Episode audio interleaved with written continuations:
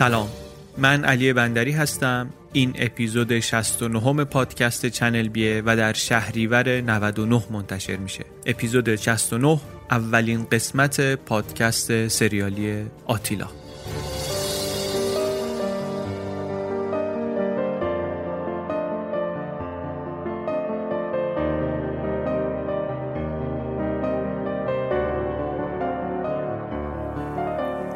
این پادکست سریالی رو هم ما می‌خوایم هفتگی منتشر کنیم. هر یک شنبه یک اپیزود. همزمان در اینستاگرام و سایتمون هم درباره قصه و آدما و مکانها و ایناش صحبت می‌کنیم.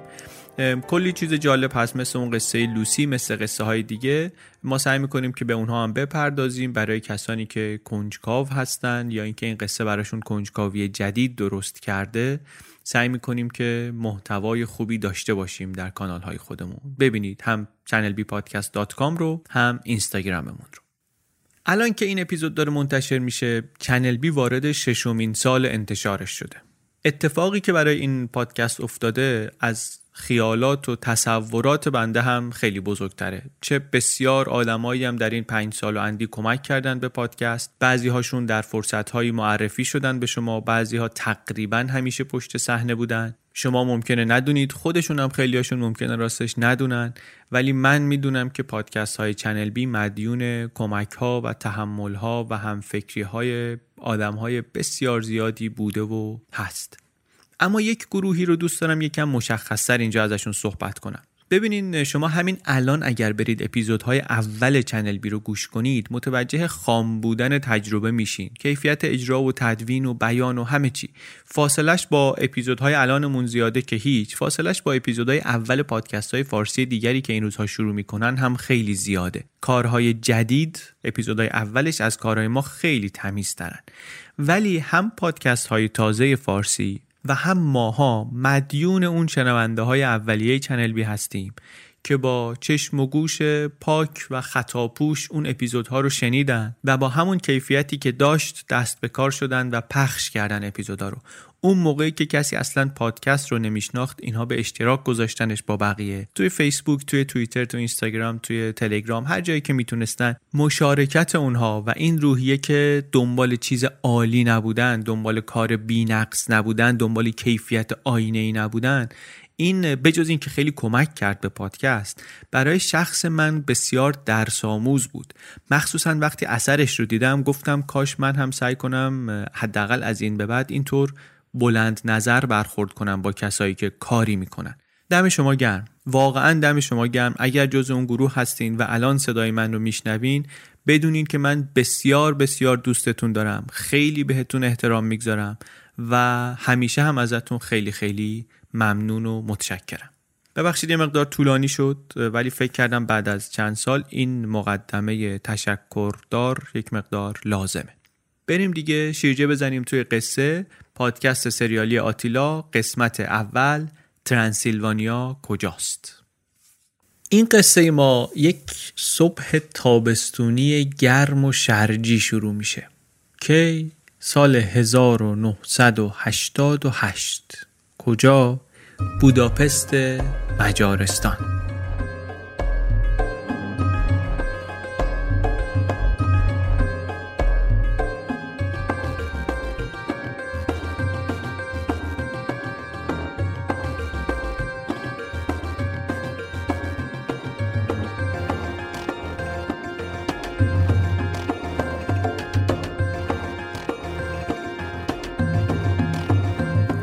بوداپست از قشنگترین شهرهای اروپاست مثل خیلی دیگر از شهرهای قشنگ دنیا بوداپست هم کنار رودخونه است. در واقع کنار رودخونه خیلی توصیف درستی نیست. رود قشنگ دانوب از وسط بوداپست رد میشه. زمان شروع قصه هم گفتیم اواخر دهه 80 میلادیه مجارستان داره بعد از سالها از زیر سلطه کمونیسم در میاد. البته زیر سلطه بودن مجارستان فقط محدود به این چهل سال گذشته و دوران بعد از جنگ جهانی دوم نیست. خیلی وقته که مردم این کشور زیر فشار قدرت‌های بزرگتر اروپا و دنیا هستند و دارن تحمل می‌کنن. منتها الان آخرای دهه 80 نشانه هایی دارن دیده میشن از تغییرات جدی. اولین بار داره یک چیزهایی اینجا پیش میاد که غربیا بهش میگن اپورتونیتی فرصت اونم فقط نه برای اندکی خواص. قشنگ آدم ها دارن می‌بینن که اگر بخوان و تلاش کنن ممکنه واقعا به یک جایی برسن. اینم خب چیز مهمیه واقعا. از اون چیزهایی که فرق می‌کنه جا به جا. آسمون همه جا از این یه نظرم که شده واقعا یک رنگ نیست. مجارستان اون روزا یک همچین حالی داشت پیدا می‌کرد. یا اینکه شاید دقیق ترش اینه که از یه خورده اونورتر از وسط کشورهای همسایه‌ای مثل رومانی اینطور به نظر می‌رسید که داره یه همچین حالی پیدا می‌کنه. در چنین شرایطی در اکتبر 1988 داستان ما شروع میشه. روزه البته روز خیلی مهمی نیست هیچ اتفاق خاصی در این روز نیفتاده. منتها واسه نقش اول قصه ما آقای آتیلا امبروش روز روز خیلی مهمیه. ایشون آمده در این روز خودش رو رسونده به ایستگاه مرکزی قطار بوداپست بعد از ساعتها سفر سخت و پرخطر.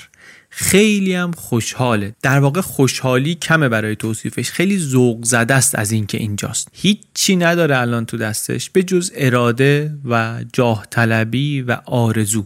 یک لباسی هم تنشه. از این لباس های سرهمی کار چرک چرب گریسی تو چشاش می‌تونی بخونی که میگه که تا اینجا خودم رو رسوندم عمرنم از اینجا برو نیستم. اومدم که بمونم. خودم رو رسوندم به ملت خودم به مردم خودم. درسته که مجارستان زیر سلطه کمونیست است ولی من الان دیگه بین مردم خودمم بین مجارها هستم. اونم واسه منی که امروز برای اولین بار خودم رسوندم به مجارستان خیلی افتخار بزرگیه. هر کی کنارش رد می‌شد دو کلمه مجارستانی حرف می‌زد این کیف می‌کرد. معمولی ترین حرفا مثلا سلام علیک می‌کردم می‌گفتن ببخشید برو کنار. این اصلا گل از گلش میش گفت اومد بیرون از ایستگاه خورده ساختمونا رو دید کیوسک روزنامه فروشی رو دید کلی روزنامه مجارستانی دید. اینا همه واسهش خوشایند بود. خیلی لذت می‌برد. خبر اول روزنامه ها هم اون روزا بازدید وزیر خارجه آمریکاست. قبل از اینکه بیاد بوداپست رفته آلمان شرقی. اونجا تشویق کرده مقامات آلمان شرقی رو که این دیوار برلین رو بردارین. حواسمون هست دیگه گفتیم 1988 شوروی هنوز هست. دیوار برلین هنوز هست. جنگ سرد هنوز رسما تمام نشده. پول شوروی هنوز کامل تن نکشیده و در این شرایطی که ایشون آمده به مجارستان. کم کم شب میشه و کیوسکا قفلا رو می‌زنن و شهر رنگ و بوی شب می‌گیره و پلیسی دیگه در خیابون نمی‌بینه آقای آتیلا و اونایی هم که می‌بینه البته می‌بینه که خب مسلح نیستن و به چشم ایشون که از رومانی آمده و یه دولت پلیسی رو دیده اونجا خیلی تهدید کننده نیستن خیلی وحشتناک نیستن پلیسا. اون شب رو توی ایستگاه میگذرونه و صبح پا میشه که بره دنبال اجازه اقامتش و دنبال غذا و دنبال کار و دنبال سرپناه و اینجور چیزا. اولین مقصدش هم اداره مهاجرته. راه میفته به سمت اونجا. اسم خیلی خیابونا هم روسیه ساختمونا هم که نگاه می‌کنه بعضی آثار خرابی روشون هست یا خرابیایی که از جنگ از بمباران هاست. از جنگ می‌دونیم دیگه بیش از 40 سال داره میگذره 50 سال داره میگذره. ولی خرابیاش هنوز هست و البته بعضی از خرابی ها هم هست که مال زمان قیام 1956 آپرایزینگ بوداپسته. یه مقدارم کارکرد دوگانه دارن. هم اینا نشون میدن که بالاخره در دنیای کمونیستی طول می‌کشه کارا. درست کردن این ساختمونا ممکنه طول بکشه. یه سال دو سال ده سال 20 سال 40 سال 50 سال طول می‌کشه. کنده سیستم کنده. یه کارکرد دیگه ای که دارن این خرابیایی که مشهود هستن اینه که حواستون باشه ها. حواستون باشه. ما درسته که اینجا هستیم و مثلا ناکار آمدیم و همه چی ولی آلترناتیوهای ما رو ببینید گزینه های دیگر رو ببینید. یا مثلا یادتون باشه که قیام چه تبعاتی داره برای شهر و برای کشور حالا به جز جانهایی که می‌گیره. ببینید بعد از اون آپرایزینگ فلان انقدر طول کشیده هنوز ساختمونا درست نشده. خرابی به بار میاره. هم کارکرد هشدار دهنده داره همین که بالاخره میگم یک نشونه ای از وضعیت کلی دولت مجارستان. اداره مهاجرت که ایشون داره میره توی یک بلواری از رو مدل شانزلیزه درستش کردن. ایشون رفت و رسید به اداره و شماره گرفت و رفت نشست و نوبتش شد و رسید جلوی یه خانومی و یه فرم داد دستش اسم و فامیل و سال تولد و عضو چه گروهی هستی و اینا اینا رو پر کرد. آتیلا متولد سال 1966 بود یعنی الان 23 سالش می‌شد. عضو انجمن جوانان حزب کمونیست بود در رومانی و یکی از چیزایی که توی فرم تعهد داد این بود که آره من اینجا بیام کار سیاسی سیاسی نمی کنم اینجا بیام دیگه رومانی نمی‌خوام برگردم. من اینجا قانون شکنی نمی کنم کار خلاف نمی کنم یه سوالی رو هم البته جلوش رو خالی گذاشت. سوالی میگفتش که شما آیا قبلا پرونده قضایی داشتی یا نداشتی؟ اینو جواب نداد و امضا کرد و فرمش رو تحویل داد و رفت نشست منتظر. یه ساعت گذشت و دو ساعت گذشت و سه ساعت گذشت و اینکه آخرش یه نفری آمد با یک یونیفرم زیتونی که آقا شما دنبال من بیا.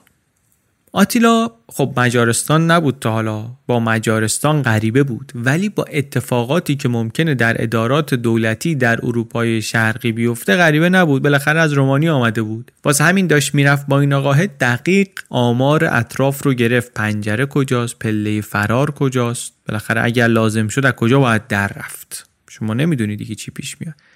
بردنش توی اتاق بی پنجره ای. یک میز بود توی اتاق دو تا پرچم هم روش بود. یه دونه پرچم داس و چکش یه دونه پرچم مجارستان. به فرما زدن و نشست و گفت بهش آقای آتیلا امبروش گفت بله رفیق.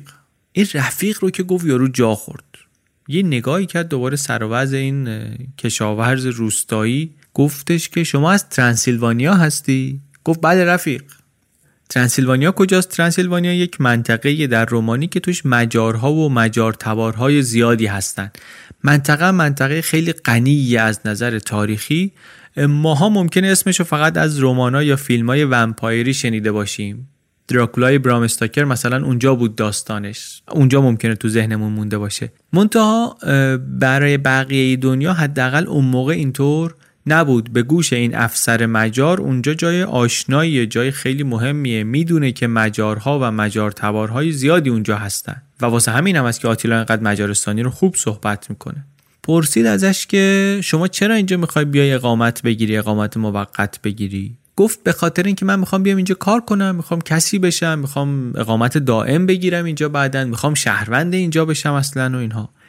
گفت چیکار می‌خوای بکنی؟ گفت می‌خوام کار کنم. در رومانی کار کردن بیفایده است. رومانی رومانی اون موقع رومانی زمان چاوشسکوه چاوشسکو یک دیکتاتوری بود خیلی بدنام خیلی محکوم مخصوصا در زمینه رعایت حقوق بشر از جمله حقوق این مجارهای ساکن رومانی. برای همین پذیرفته بود که شما بگی من در رومانی با کار کردن به جایی نمی‌رسم به عنوان یک اقلیت. گفت بهش که شما قبلا پرونده داشتی گفت نه رفیق پرونده نداشتم. و البته که اینجا رو دروغ گفت. بعد گفت که شما شغلی مهارتی چیزی داری؟ گفت بله. من درسم که تمام شد برق کار شدم. تو این جمله به این کوتاهی سه تا کلمه مشکل دار بود واقعا. هم درس درسم که تمام شد یه خورده حرف عجیبی بود. درسی نمیخوندی و چیزی تمام نشد. بعدش همی که گفت برق کار بودم هم برقی خورده عجیب غریبه چون کاری که می‌کرد کار برقی نبود. بعدش همی که برق کار جز دومش کاره اصلا کار نمی‌کرد به اون معنی. هیچ کدومش از این اجزای این جمله هیچ کدومشون دقیق دقیق درست نبودن. ولی بعد ادامه داد گفتش که آره بعدش منو بردن سربازی یه سال خورده ای توی ارتش رومانی بودم. بعدش هم شروع کردم کار کردن. ولی همیشه من دوست داشتم بیام مجارستان. همیشه می‌خواستم بیام مجارستان و الان تونستم بیام. موفق شدم. رسوندم خودم و مجارستان. خیلی ذوق زده گفت خیلی مفتخر گفت این جمله آخر رو. افسر برگشت نگاش کرد گفتش که آها پس ویزا نداشتی دیگه ها؟ پیاده اومدی از مرز؟ گفت نه رفیق پیاده نیومدم. ویزا نداشتم ولی پیاده نیومدم. یه خودم اینجاش دیگه شک کرده بود آتیلا که چی جواب بده. توی رومانی که بود قاچاقی رادیو مجارستان رو گوش می‌داد. اونجا شنیده بود که مجارستان میگه اینهایی رو که ما از رومانی در میرن ما اینا رو راه میدیم پناه میدیم چه با مدرک باشن چه بی مدرک باشن. مونتا الان نشسته بود جلوی این افسره می‌گفت نکنه من زیادی جدی گرفتم اون حرفا رو. بالاخره یه چیزی بوده تو رادیو می‌گفتن دیگه. دوران سختی بود اون واقعا. دوران پرتلاطمی هم بود. در مجارستان هم چند ماه قبل اینکه آتیلا بیاد یک آدمی که 32 سال در رأس کشور بود رفته بود کنار. به جاش یکی آمده بود که می‌خواست اون آدم پیشروی باشه که پرچم مجارستان رو می‌گیره دستش و از سلطه کمونیسم میبردش به دنیای آزاد. می‌خواست اون نقش رو در مجارستان بازی کنه. منتها بالاخره اون حزب کمونیسم هم وفادارانی داشت بهرهمندانی داشت سر اون سفره هم کسانی شکم بزرگ کرده بودند پا نمی شدن که به این راحتی نمونه هم داشت. حالا ما الان تاریخ رو می‌خونیم ممکنه یه خط صاف ببینیم بگیم اینطوری اینطوری تغییر کرد اوضاع مثلا بهتر شد. ولی همون موقع در همسایه شمالی اینها در چکسلواکی مسکو یک رهبر خشنی رو جایگزین رهبر معتدل قبلی کرده بود. سیاست مشت آهنین تازه برگشته بود. خود رومانی هم که خب بیخ گوش مجارستان بود از همه بدتر بود. از هر هفت نفر تو رومانی میگن یه نفر خبرچین پلیس مخفی چاوشسکو بود. قشنگ دولت پلیسی بود. دولت پلیسی اقلام غذایی کپونی هر خونه ای در رومانی ماهی یه قوطی روغن می‌گرفت یه قوطی شیر یه پاکت شیر می‌گرفت. نیم کیلو هم یه چیزی که بهش می‌گفتن گوشت. ماهی نیم کیلو از اون چیزی که بهش می‌گفتن گوشت. واقعا هم گوشت معلوم نیست که بود یا نبود. تو زمستون میگه تو رومانی اون موقع شبی دو ساعت خونه ها گرم بودن. کل رومانی رو بهش می‌گفتن چاشویتس. کنایه از آشویتس زیر نظر چاوشسکو. اوضاع واسه همه بد بود در رومانی واسه این مجار تبارا دیگه اصلا علاهده بد بود. دو میلیون نفر بودن اینها مجارستانی ها یا مجار تبارهایی که در رومانی زندگی می‌کردن همشون هم توی همین منطقه ترانسیلوانیا زندگی می‌کردن. 7 میلیون جمعیت ترانسیلوانیا بود. جای مهمی هم بود از نظر تاریخی. هم رومانی هم مجارستان میگن که ما فرهنگمون اصلا از اینجا متولد شده. منطقه خیلی پرقصه و پرقصه ای هم هست. تا جایی که حتی در مجارستان یه ده می‌گفتن بریم بجنگیم این همخونانمون رو نجات بدیم از دست اینا. برای همینم بود که آمدن از اون منطقه شاخکای پلیس رو شاخکای سیستم اطلاعات مجارستان رو تیز می‌کرد. درسته که این بابایی که آمده بود این آتیلا که آمده بود نشسته بود جلو اینا خوب مجارستانی حرف می‌زد. ولی خب همینطور بی مدرک هر کسی می‌تونه بیاد. و این آدمی که جلو اینا نشسته هر کسی می‌تونه باشه با هر انگیزه ای می‌تونه اومده باشه. واسه همینم احتمالا یه مقدار شک کردن به داستان آتیلا. گفتن که شما بنویس. شما این قلم این کاغذ بشین بنویس قصه تو که کامل از اول بنویس و این بنویس که چطور آمدی اینجا. اینم گفت باشه قلم کاغذ رو گرفت رفت اون گوشه نشست و نوشت و آمد داد دستشون. اینا این نگاهی کردن داستانه رو خوندن گفتن که داداش که نوشتی چیه؟ اینا رو انتظار نداری که ما باور کنیم که خیلی عجیب غریب داستان شما.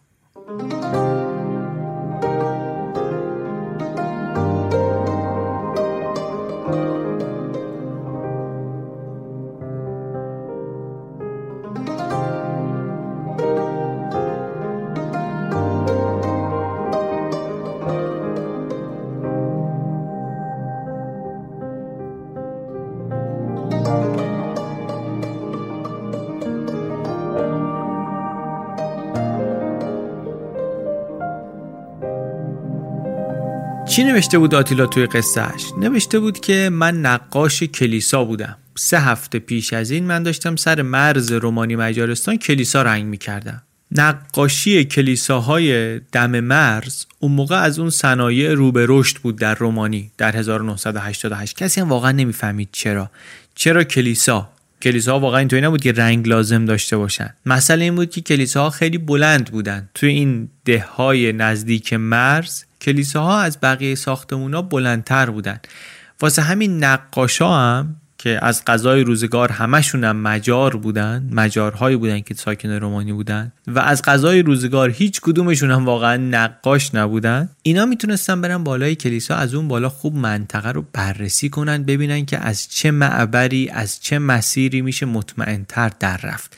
این بود که همه شده بودن همه مجارا شده بودن نقاش کلیسا. از اول سال 1988 تا اون موقع 15 هزار تا از اینا از مرز رد شده بود. تازه اینا موفقاشون بودن. خیلی هاشون هم تلاش کرده بودن نتونسته بودن. باطل شده بودن اصلا تو راه.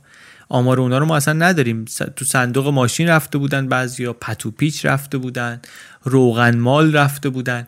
خیلی ها می‌خواستن در برن. حالا واقعا اگر نگیم همه خیلی ها می‌خواستن از رومانی چاوشسکو در برن. حتی نادیا کومانچی نادیا کومانچی ژیمناست افسانه‌ایه که 14 سالش بود اولین ده امتیازی تاریخ المپیک رو گرفت. دنیا انگوش به دهن موند از نمایش این دختر. اونم از همین مرز در رفت خودش رو رسون به مجارستان. تازه من واقعا یه در رفت میگم شما یه در رفت میشنوین. 5 ساعت سینه خیز رفت تا رسوند خودش اونور مرز. تاریخ ساز المپیک.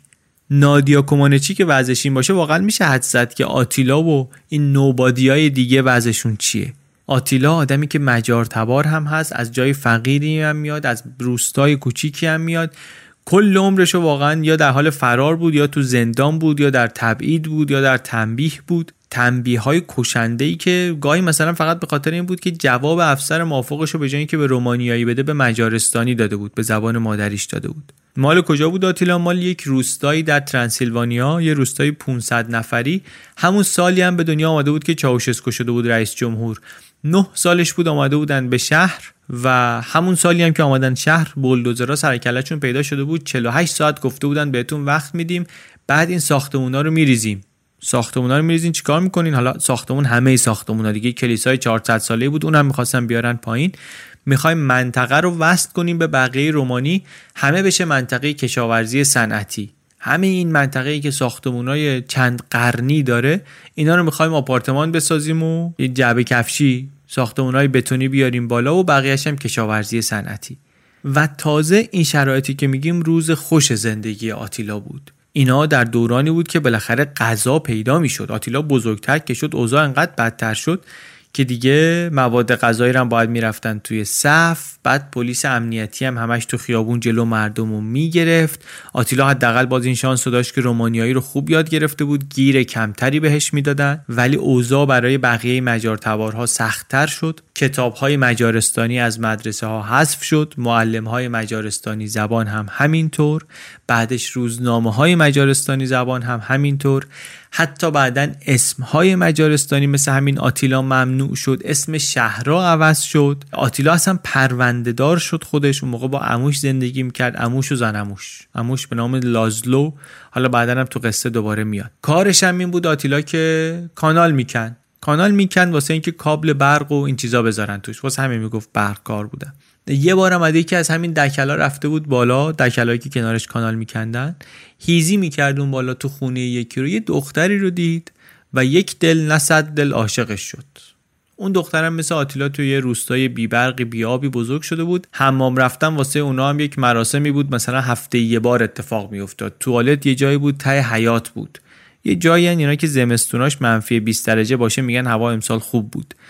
عاشق شدن خلاصه اینا و شروع کردن حرف زدن و در واقع مهمترین قانون زندگی در رومانی چاوشسکو رو شکستن یعنی شروع کردن اعتماد کردن به همدیگه قصهشون رو واسه همدیگه گفتن.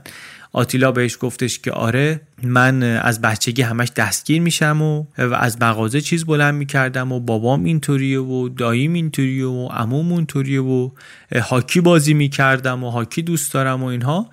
بعد گفتش که آره من تو مدرسه این شیطنت ها رو کردم سیستم برق مدرسه رو مدار کوتاه کردم اینا انداختنم بیرون.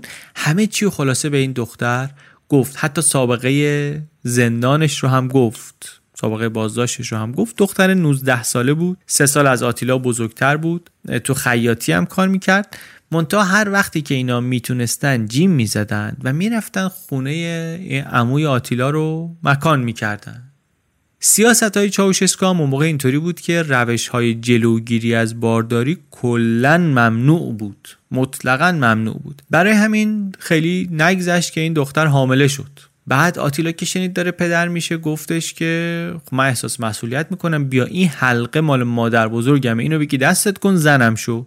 پیشنهاد جسورانه هم بود به خاطر اینکه آدمی که پرونده داره حالا پروندهش واسه دل دزدیه واسه هر چی هست ولی آدمی که پرونده داره و حالا اون پیش زمینه اقلیتی و مجار تبار و اینها رو هم داره امیدی نداره که کار و شغل مناسبی پیدا کنه درآمد درست حسابی داشته باشه. ولی این پیشنهاد رو داد و دخترم اولش پذیرفت ولی چند هفته بعد آمد حلقه رو که البته وا کرده بود پس فرستاد. و بعدش هم رفت علا رقم میل آتیلا توی یک بیغوله بچه رو سختش کرد. رفت و بچه رو انداخت. این آخرین امید آتیلا برای اینکه در رومانی یک زندگی رو به هم بزنه همینجا از بین رفت. همینجا از بین رفت. امید به داخل که بسته بشه چشم آدم چه می‌کنه؟ ذهن امروزی ما میگه که میره امکانهای دیگر رو ببینه دیگه میره ببینه جاهای دیگه آسمون چه رنگیه. منتها اون موقع دریچه ها اصلا برای دیدن خارج خیلی محدود بود. تلویزیون رومانی روزی دو ساعت کلا برنامه داشت. از این دو ساعت یه ساعتش هم مربوط به چاوشسکو بود. هگیگرافی چاوشسکو بود زندگی نامه و سیره فرزند محبوب ملت. درباره زندگیش و کراماتش و چه بزرگیایی و چه کیفیتهایی و چقدر آدم مهمیه و چه توانایی داره و اینها کم هم واقعا گرفتاری و توهم نداشتیشون ایشون. کسی بود که واسه تولد هفتاد سالگیش داده بود کارت تبریک ملکه انگلستان رو جل کرده بودن واسش. یعنی هم احتیاج داشت که بهش تبریک بگن هم اینکه انقدری نیاز داشت به این کار که داد کارتو براش جل کردن. یه چیزی که خب بالاخره معلوم میشه دیگه. هم از ملکه الیزابت هم از پادشاه اسپانیا جل کرد بعد داد تو روزنامه های رومانی چاپ کردن. دولت مجارستان هم آمده بود نزدیک مرز یک آنتن های عظیمی نصب کرده بود که اونایی که توی ترانسیلوانیا رادیوی غیرقانونی دارن اینا بتونن یک کمی از دنیای آزاد خبر بگیرن. از جمله اینا یکم آتیلا بود.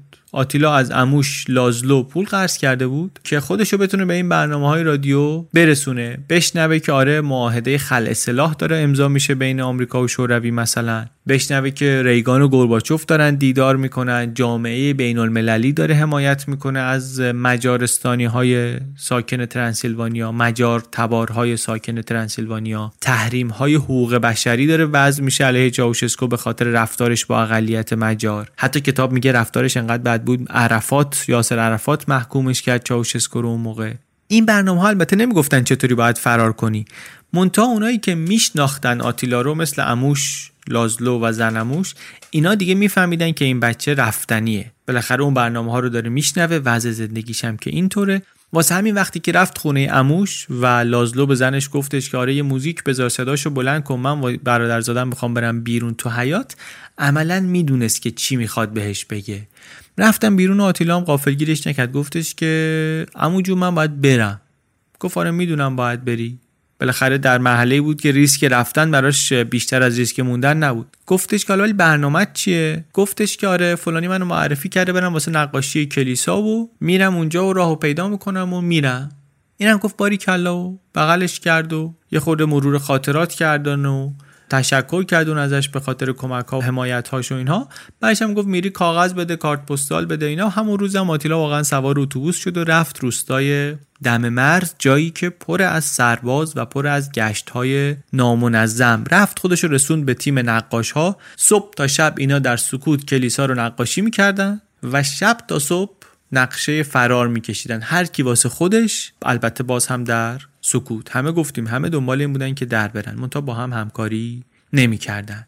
یک روز صبحی آتیلا بلند شد هر چی لباس داشت رو هم پوشید سوار قطار شد رفت دم مرز. می‌دونست واقعا یه نفر بهش ایست بده مدرک ازش بخواد کارش تمومه. منتها رفت. چیزی برای از دست دادن نداشت. رفت و خودش رو رسون به مزارع ذرت و از اونجا دیگه سینهخیز شروع کرد رفتن. زیر آفتاب رفت زیر نور ماه رفت. از مسیر و جهت و ساعت و شماره قطارها سعی کرد که برنامهشون رو در بیاره و واسه خودش برنامه ریزی کنه که با چه قطاری کی بره. رسید به این نتیجه که مثلا فردا صبحی ساعت ده و رب این قطار در این منطقه سرعتش کمتره اینجا باید برم بگیرمش. گرفتنش هم اینطوریه که باید کنار قطار بدوه یه طوری که هم تو نقطه کور نگهبانای دم مرز باشه هم وقتی قطار بهش می‌رسه این در اوج سرعت خودش باشه. سرعت قطار کم باشه سرعت این زیاد باشه بتونه بپره قطار رو بگیره. یه طوری که نگهبانه نبینتش. تو این محاسباتش البته اشتباهایی هم کرد. در جهت ها هم همینطور. منتها آخرش تونست دستش رو تو همون سرعتی که داشت بگیره به کنار میله واگن و بکشه خودش رو بالا. توی فاصله ای که بین دوتا واگن هست. قدم بعدی این بود که بخوابه زیر این گریتینگی که روش ایستاده بود این سکوی مشبکی که روش ایستاده بود که بازرس دم مرز که میاد نبینتش. مثل یک ژیمناست نرم و چابک باید تاپ می‌داد خودش رو بین این لینک بین دوتا واگن. یه طوری که دیگه خیلی هم پایین نباشه که له بشه زیر قطار. یه خود اگه پایین تر می‌رفت خب مرگش حتمی بود دیگه. تابشو خورد پایین مثل حالت بارفیکس رفتن خودشو بعد با دست کشید بالا و نگه داشت زیر این گریتینگه حالا بدنش هم روغنیه گریسیه برای اینکه استتار کنه. لیز بخوره چرخ میشه لای اون چرخهای قطار قشنگ. می‌دونست که قطار بازرسی میشه ولی امیدوار بود که این زیر لینک اتصال دوتا واگن رو دیگه نیان بگردن. اونجا دیگه کی میره واقعا قایم بشه؟ بجز یه بدبختی که اینطوری جونش رو گرفته کف دستش. اونم واسه چی؟ واسه اینکه از یه دیکتاتوری کمونیستی برسونه خودش رو به یه دیکتاتوری کمونیستی دیگه. ای بدبخت آدمیزاد واقعا. طرف از مرز رد نمیشه از اینجا بگی میره آزادی. از یک کشور دیکتاتوری کمونیستی داره میره یک دیکتاتوری کمونیستی دیگه. آویزون موند. اونجا آویزون موند آتیلا. چند دقیقه بعد رسیدن به نقطه بازرسی و بازرسی انجام شد و کسی سراغش نیامد و چند دقیقه بعدم راه افتاد و در ارتفاع 15 سانتی از سطح زمین آتیلا وارد خاک مجارستان شد.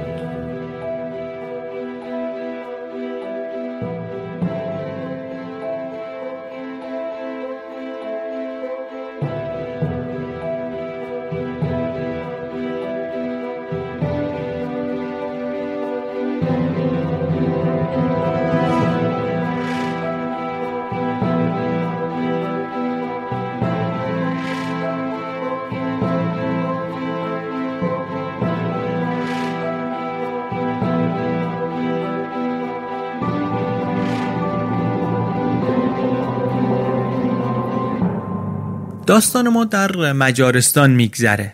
برای همین حالا که ما هم با آتیلا وارد مجارستان شدیم به نظرم وقت خوبه که یه خورده از این کشور بگیم. مجارستان تقریبا همیشه اوضاعش خراب بوده. بنیان این کشور رو سال 896 گذاشتن و در این 1100 سال گذشته واقعا شکست پشت شکست نصیب مجارستان بوده. 1241 مغلا آمدن یک سومشون رو کشتن. 1526 ترکا آمدن لهشون کردن الساقشون کردن به امپراتوری عثمانی. بعد اتریشیا ریختن سرشون. تنها روز خوششون واقعا در دوران تاریخ مدرن اواخر قرن 19 بود. که اینا با امپراتوری هابسبرگ به یک توافقی رسیدن توافقی که البته توش زمینی گیر اینا نیامد ولی اسمشون حداقل رفت در اسم امپراتوری شدن امپراتوری اتریش مجارستان. یه جایی بین آلمان و سوئیس و لهستان و اوکراین و رومانی و سربستان امروز روی نقشه اگه نگاه کنیم. 6 سال بعد از اینم که شدن اتریش مجارستان دو تا شهر همسایه‌ای که رقیب دیرینه بودن و بینشون رو فقط دانیوب فاصله انداخته بود وصل شدن به هم. بودا وصل شد به پست و تبدیل شد به شهر بوداپست. البته وصل شدن واقعا فقط به معنی جغرافیایی بود دیگه. از نظر طبقه اجتماعی حداقل دو طبقه بین این دوتا شهر فاصله بود. بودا جای مرفهتر و پولدار تری بود. بوداپست ولی شد پایتخت جدید و شد میزبان اولین خط متروی اروپا و بعد در فرهنگ و تجارت و هنر و معماری و اینا چنان چکوفا شد که شد رقیب بخارست پایتخت رومانی. الان دیگه معلوم نبود واقعا لقب پاریس شرق برازنده کدومی که از این دوتا پایتخته. این دوران دوران خوبی بود دوران شکوهمندی بود منتها خوب تمام نشد. در جنگ جهانی اول امپراتوری اتریش مجارستان رفت سمت غلط جنگ ایستاد. متحد آلمان شد همونطور که می‌دونیم و بعد از شکست هم چنان قرامت سنگینی بهشون بستن که بعضی از مجارا میگن بازنده اصلی جنگ آلمانا نبودن ما بودیم.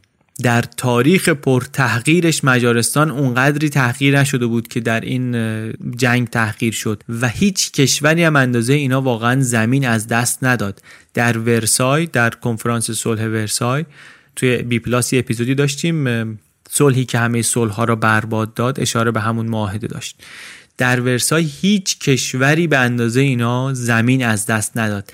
تبدیل شدن به یک کشور کوچولویی گیر کردن بین هفت همسایه قد و نیم قد. دو سوم کشور رفت. از جمله جاهایی که رفت از دستشون همین ترانسیلوانیایی بود که خیلی هم دوستش داشتن.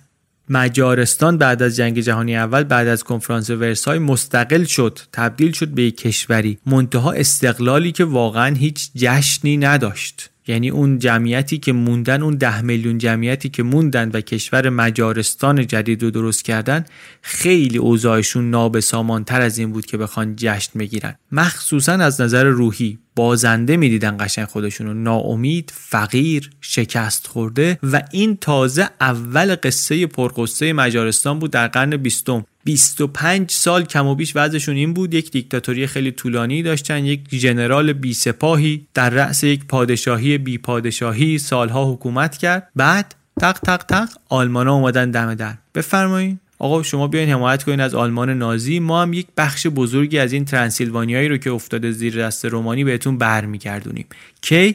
جنگ هنوز شروع نشده. هیتلر هنوز داره آماده سازی می‌کنه واسه جنگ. اوضاع مجارستان هم انقدر بده که چاره ای نداره جز اینکه بپذیره این رو. میپذیره مونتا همین رو هم بعدا هیتلر می‌زنه زیرش. گفتش که اصلا ما بر چی می‌خوایم ما اینا معاهده ببندیم و قرار بذاریم اونا اشغال می‌کنیم مجارستان. حمایتشون رو می‌خوایم چیکار؟ یه تلاش هم این وسط مجارستان کرد که تیم عوض کنه بیاد اونور جنگ. ولی موفق نشد و آلمانا آمدن تو. بعدش هم نیمی از جمعیت یهودیاشون رو کشتن. کلی بوداپست رو خراب کردن. پلها رو آثار معماری رو همه چی رو. و بعد اینطوری بود تا آخر جنگ. آخر جنگ روسا آمدن. اومدن مثلا نجات دادن مجارستان رو. آزاد کردن. در عملیاتی که اونم کلی مخروبه گذاشت روی دست کشور. بعد استالین گفتش که خب ما شما رو آزاد کردیم دیگه. در قبالش می‌دونید چی می‌خوایم؟ همه مجارستان رو می‌خوایم. کشور اصلا میاد مال ما میشه. رهبرانی منصوب شدن از مسکو برای اداره مجارستان ترانسیلوانیا هم مون دست همون رومانی. جفتشون رفتن زیر نظر مسکو ولی ترانسیلوانیا مون دست رومانی. در دوران کمونیسم هم اوضاع مجارستان اینطوری بود که کشور تولید کننده ای شد. بیشتر لامپ ها و تلویزیون ها و حتی این اتوبوس های ایکاروس شوروی رو اینا رو تو مجارستان تولید می‌کردن. این اتوبوس های ایکاروس رو شاید همسن و سالای من یادشون بیاد. اینا رو بعد از جنگ در زمان کرباسچی اینا رو آوردن به عنوان اتوبوس دسته دو اینا رو آوردن تازه تهران. کاری نداریم. اوضاع در مجارستان این بود بعد قیمت آپارتمان در بوداپست شده بود تقریبا برابر با 8 سال حقوق. خیلی دور از دسترس شده بود برای مردم و اینطوری شده بود که اونایی که خونه های بزرگتر داشتن مجبور شدن اتاقا رو بدن به غریبه ها خط تلفن می‌خواستی بگیری 20 سال باید تو نوبت میموندی. های ساخت روسیه و چک داغون کرده بودن هوای بوداپست و شهرها آلوده بود رودخونه ها مسموم بود. یک قیام ناکامی هم داشتن سال 56 یک اشاره کردیم به خرابی هایی که ازش مونده بود. دوازده روز درگیری شده بود قیام کرده بودند مردم علیه دولت حاکم و چشم امیدشون این انقلابیون جوان به آمریکا بود. می‌گفتند پایتخت رو گرفتیم کمک کنید نگهش داریم. منتها آمریکایی‌ها و غربی ها که خودشون مشوق خیزش شده بودند به یک معنا با برنامه های رادیویی و این شوق و ایجاد کرده بودند نیامدن. تلفن اینا رو جواب ندادن درگیر مسائل دیگری بودن جای دیگه. به جاشون تانک های روسی آمدن. تانکای روسی آمدند بسیاری کشته شدند بسیار بیشتری رانده شدند و بعد از چند ماه همه چی برگشت همون جایی که بود. از خاطرات بسیار تلخ قرن بیستم بوداپست و مجارستان این خیزشه. و البته بیفایده بیفایده هم نبود. بعد از این آپرایزینگ بعد از این خیزش بود که روسا تصمیم گرفتن که به رهبران دست نشانده ای که اونجا دارن یه مقدار اختیار عمل بیشتری بدن نسبت به همقطارانشون در کشورهای دیگر بلوک شرق. واسه همین سرکوب اینجا ضعیفتر از بقیه کشورها بود. مثلا از بعد از این قیام در مجارستان مردم می‌تونستن به رادیوی خارجی گوش بدن. یا میگه زندانی سیاسی نداشت. مخالفان سیاسی اجازه داشتن با خبرنگارای غربی مصاحبه کنن. تحت کنترل بود تحت نظارت بود ولی می‌تونستن مصاحبه کنن. من البته راستش خیلی مطمئن نیستم از این چیزایی که این چه کتاب داره میگه. داریم به نقل از کتاب میگیم. ولی من شخصا خیلی خوی خورده به نسبت به این شک دارم. کاری نداریم. حرف کتاب اینه میگه که اجازه فعالیت سیاسی نبود زندگی مخالفین هم سخت بود فلاکتبار بود ولی اینا زنده بودن آزاد بودن. آدمیزاد هم خوشبختیشو نسبی میسنجه. اینا هم نگاه می‌کردن می‌گفتن آره نسبت به رومانی نسبت به چکسلواکی نسبت به اینا ما بهتره. اوضاع اقتصاد ولی خراب بود. کسری بودجه عظیم بود خدمات اجتماعی کم کم کم شد قیمت ها رفت بالا.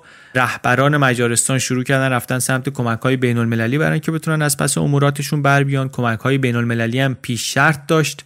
پیش شرطش این بود که اوضاع سیاسی بهتر بشه وضع حقوق بشرشون بهتر بشه. اوائل دهه 80 میگه حتی اینا اجازه دادن شرکت های خصوصی باز بشه که خب خیلی چیز عجیبیه برای کشور کمونیستی. تا اینکه گورباچف در میانه دهه 80 وقتی قدرت گرفت وقتی سیاست های شروع شد گشایش شروع شد مجارستان پیشتاز بود در اروپای شرقی از این نظر. این حرفایی که داریم می‌زنیم زمانیه که آتیلا شخصیت قصه ما کجاست؟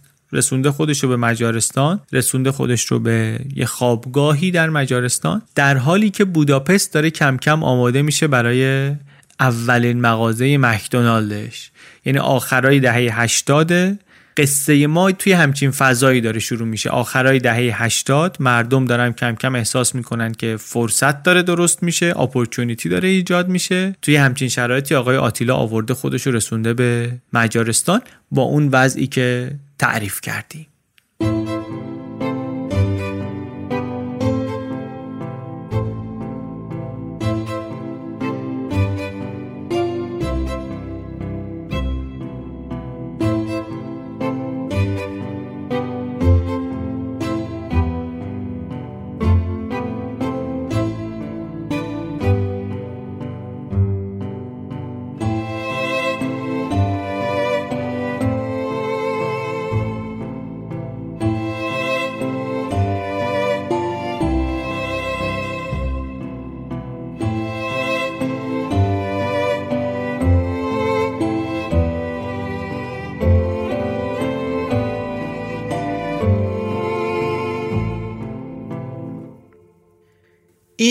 قصه ورود آتیلا بود به مجارستان.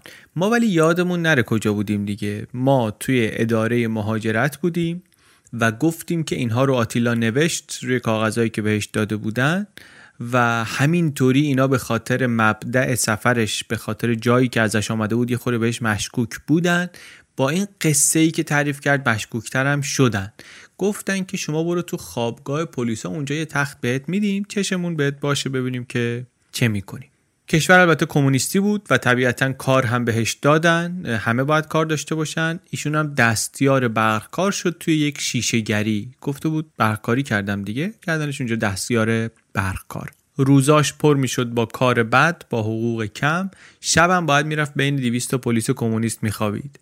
خیلی واضح بود براش که برخلاف اون تصور خوشخیالانه ای که اول داشت به عنوان یکی از خودشون نپذیرفته بودنش.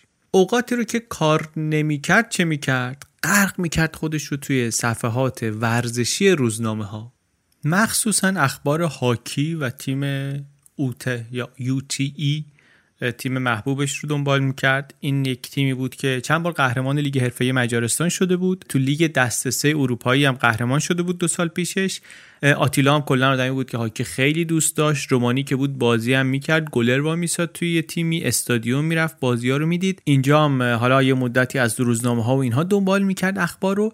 ولی یه جای دیگه دلش طاقت نیاورد. رفت و از یه تلفن عمومی زنگ زد به باشگاه گفت که من آتیلا امبروش هستم. می‌خوام با مدیر تیم صحبت کنم. با سرپرست تیم صحبت کنم. یه خورده پشت خط واسطاد از این ور به اون ور. تا اینکه آخرش یکی اومد گفت بله آقا من فلانی ام. امرتون گفت سلام رفیق. من آتیلا امبروش هستم. قبلا فلان باشگاه تو رومانی گلر بودم. یه باشگاهی بود که همه بازیکناشون مجارستانی بودن. واسه همین اینجا میشناختنشون. کما بیش. حالا آره آمادم اینجا و می‌خوام بیام تست بدم پیش شما.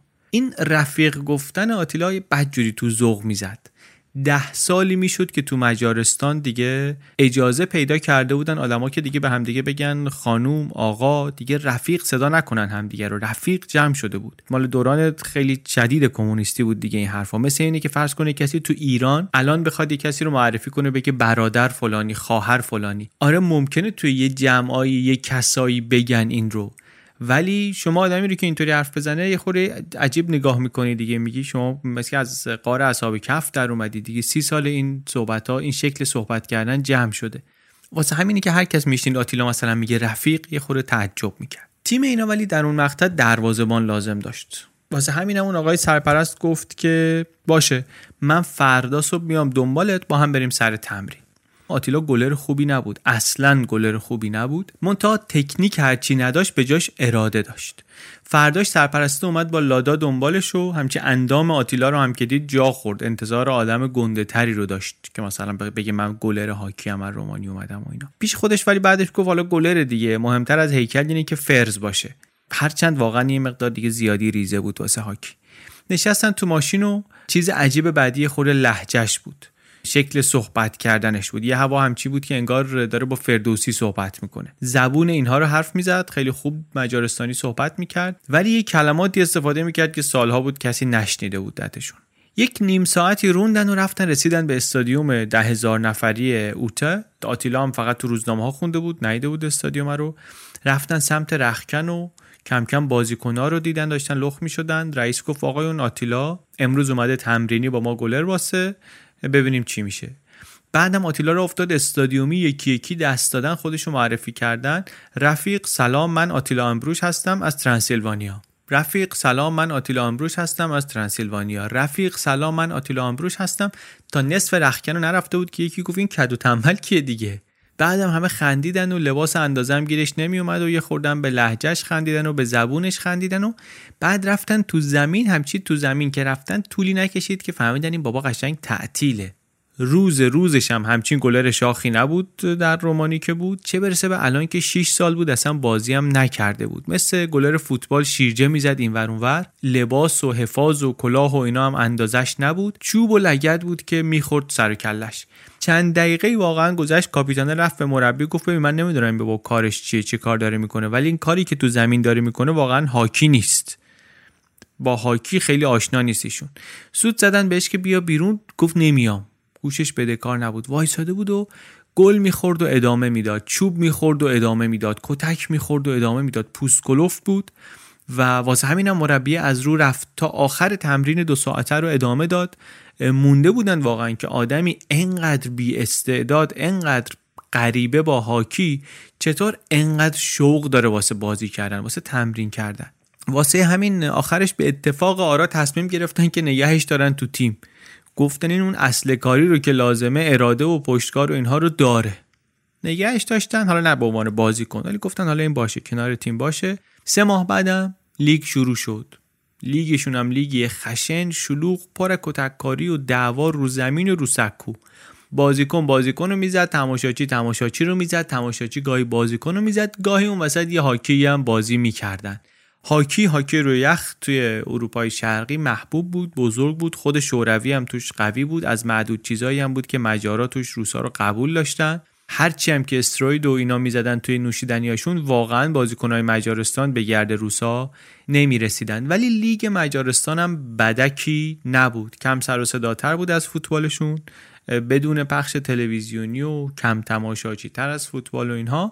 و معمولا هم هیجان و دعوای روی سکو از خود بازی جذابتر بود. آخر بازی فارغ از اینکه در زمین چه گذشته بود ده دوازده تا بازیکن رو مینداختن توی ون پلیس رو میبردن. اصل هیجانشون هم انگار همین بود واسهشون. همین چند وقت پیش از اینکه آتیلا بره بازی یوتا با تیم رقیبش متوقف شده بود از بس که ترقه خورده بود مثلا تو زمین. اون روزی هم که اولین روز بازیشون بود اولین روزی بود آتیلا در کنار تیم بود و اینا می‌خواستن تو لیگ بازی کنن میترسید آتیلا که همین سرنوشت در انتظارشون باشه تو زمین.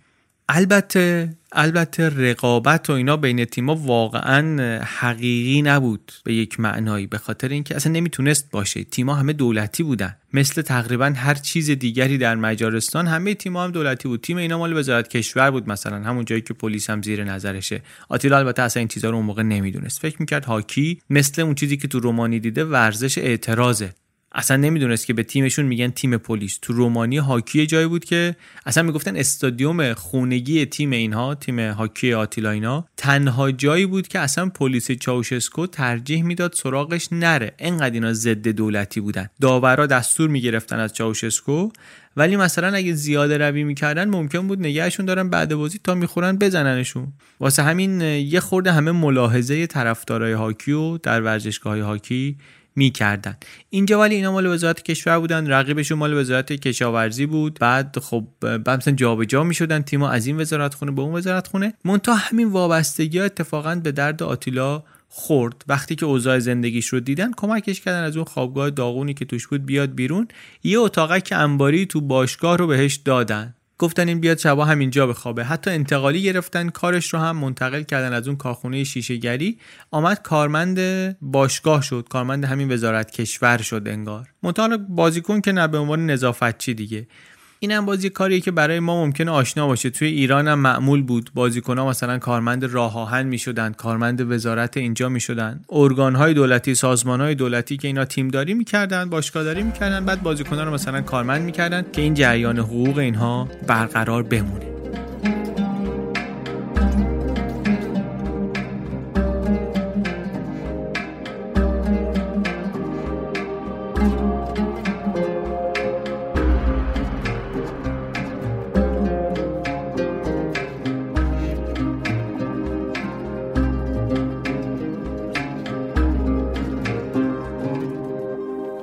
آتیلا البته گفتیم واقعا بازی نمی‌کرد. بازی نمی‌کرد. گلر ذخیره مثلا سوم تیم بود. تو لیگ خب هیچ وقت بازی بهش نرسید. عنوان رسمیش هم گفتیم بازیکن نبود. به عنوان نظافتچی باشگاه استخدام شده بود. زمین رو تمیز کنه سیستم برق و تعمیر نگهداری کنه. حواسش به وسایل باشه که کم و کسری نیاد. شبا هم نگهبانی بده.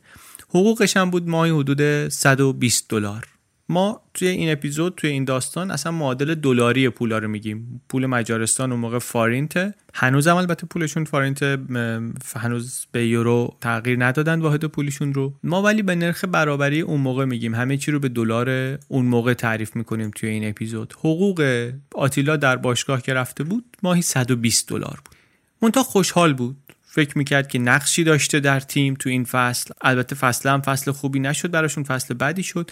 منتها تو زمان استراحت بین دو نیمه می‌رفت وسط زمین مثلا یخا رو صاف می‌کرد با این ماشینا و بعد تو همین لباس و نقشم که بود کتک می‌خورد. رفته بودن با تیم مسابقه بدن دیدن تماشاچیا که این آتیلا داره چوبای تیمشون رو می‌بره سمت رخکن گرفتن با همون چوبا تا می‌خورد زدنش. چنان فضایی بود توی استادیوم که میگه مثلا از شدت دود گلرا هم دیگر نمی‌تونستن ببینن. تو استادیوم روباز روزنامه ها میگه گزارش می‌دادن می‌گفتن که ما نمی‌تونیم درباره شعارهایی که تو استادیوم میگن چیزی بنویسیم.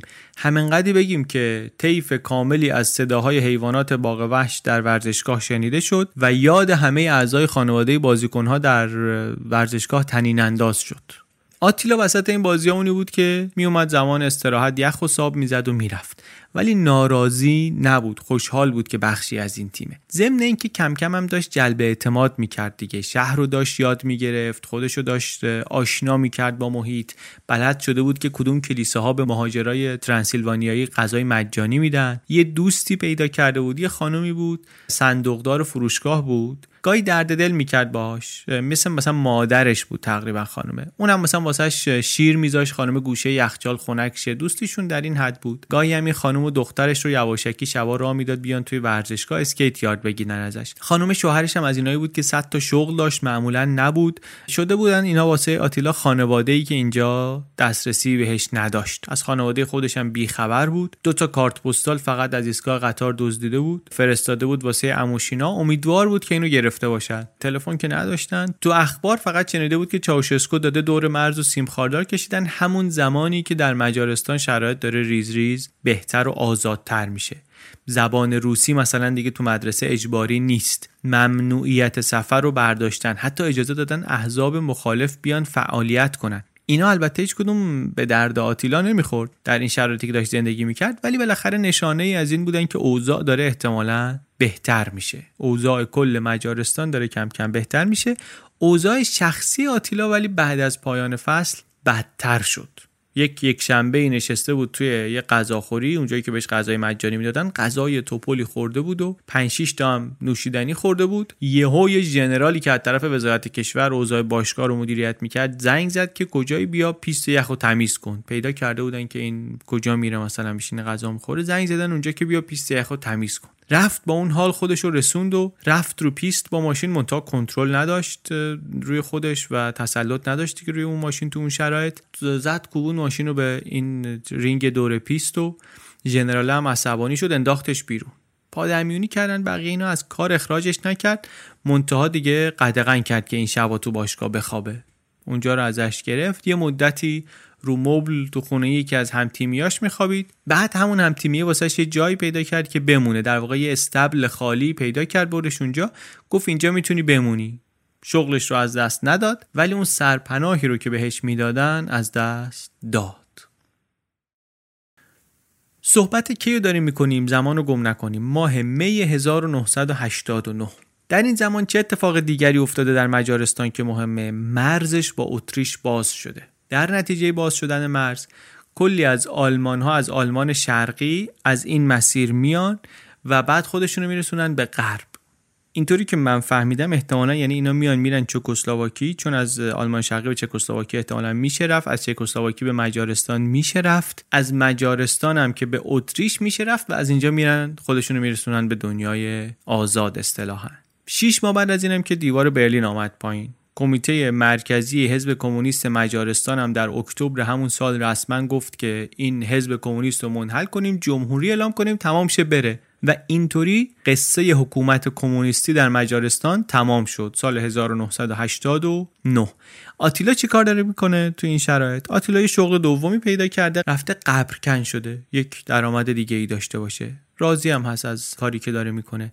این دوران دوران مهمیه دیگه. کشورهای اروپای شرقی هر کدوم یک جور از این مرحله عبور کردن.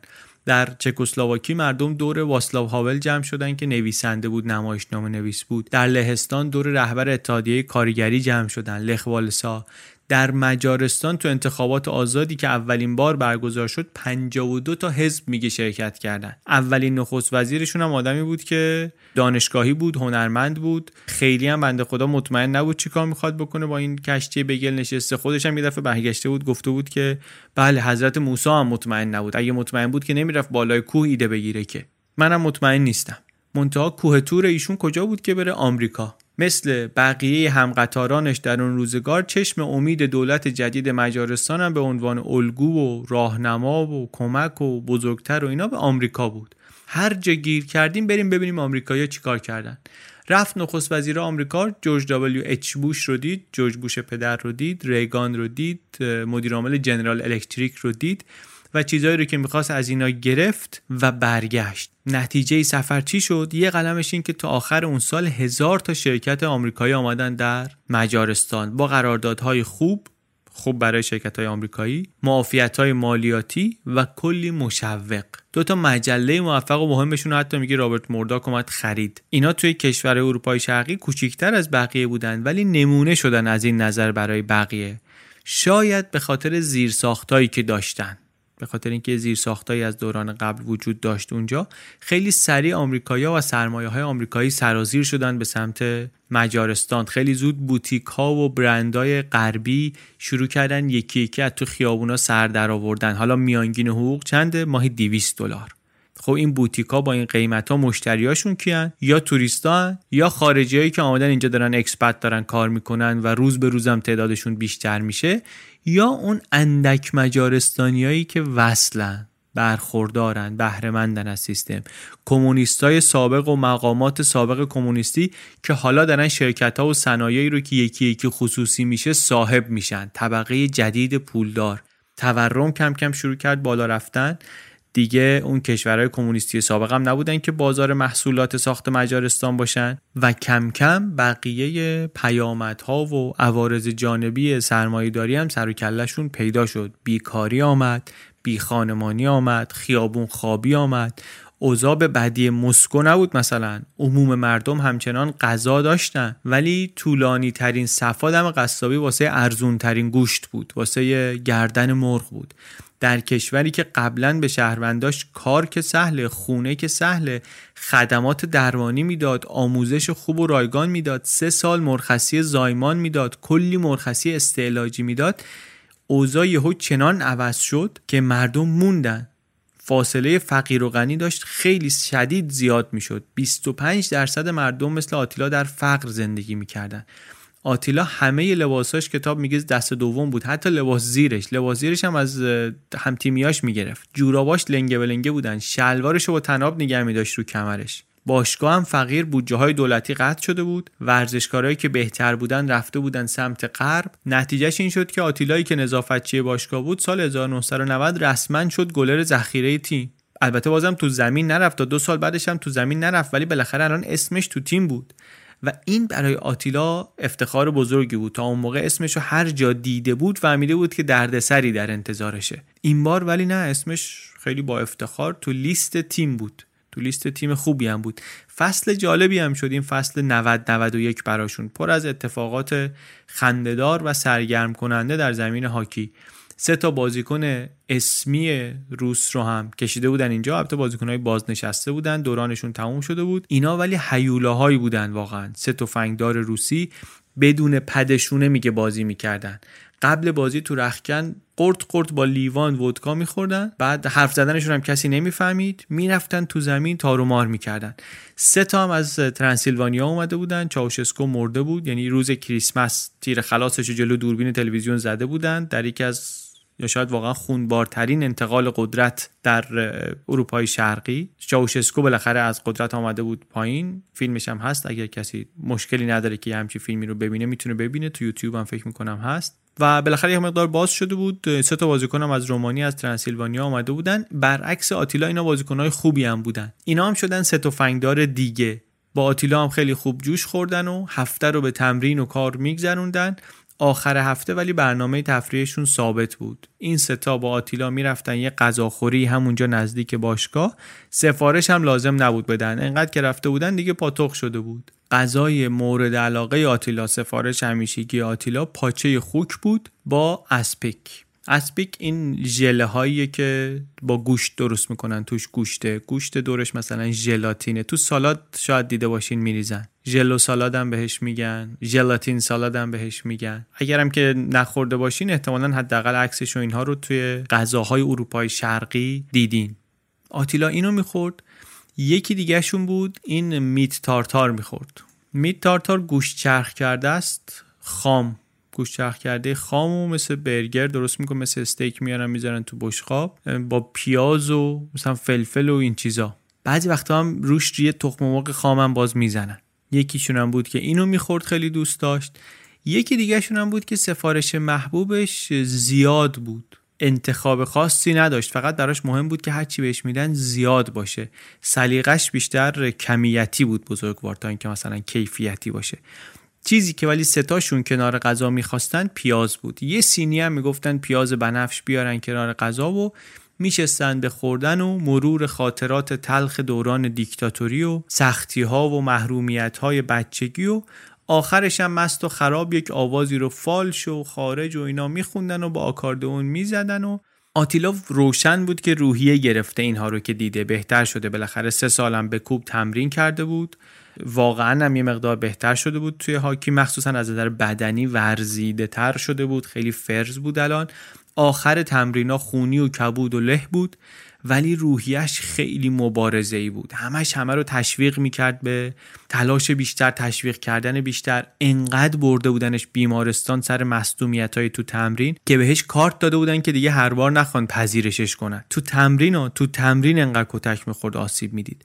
بعد تنها عضو تیمم بود که یه جلسه هم غیبت نداشت تو تمرینا هیچ کدوم نه تو بازیکنها نه تو مربیا که اینا آدمای حرفه‌ای هم بودن بعضیاشون مثل اون روسا هیچ کدومشون به عمرشون آدمی انقدر رقابتی ندیده بودن.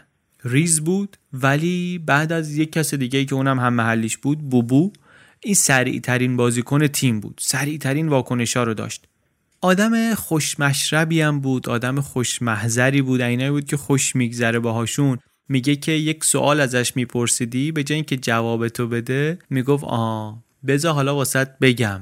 و بعد یه طوری صحبت رو شروع می‌کرد انگار می‌خواد یه رمان شاهکاری رو شروع کنه. بیشتر وقتا هم داستاناش مثل افسانه بود. آدمایی که این اخلاق دارن آدمایی که معاشرت باهاشون خیلی خوش میگذره. منم تو دوستام دارم همچین آدمی رو خیلی جالبه واقعا. فصل جدید که شروع شد آتیلا هم لقب جدیدی پیدا کرده بود. بهش می‌گفتن چیکی پنتر. پلنگ بهش می‌گفتن. علت اینکه اسمو بهش داده بودن به احتمال زیاد به خاطر همون فرز بودنش بود. منتها اسم خیلی با مسما آب در اومد بعدن آتیلا هم مثل گربه ها انگار چند تا جون داشت. انگار واقعا چند تا زندگی کرد. لقبش ولی چی شد؟ شد چیکی پنتر.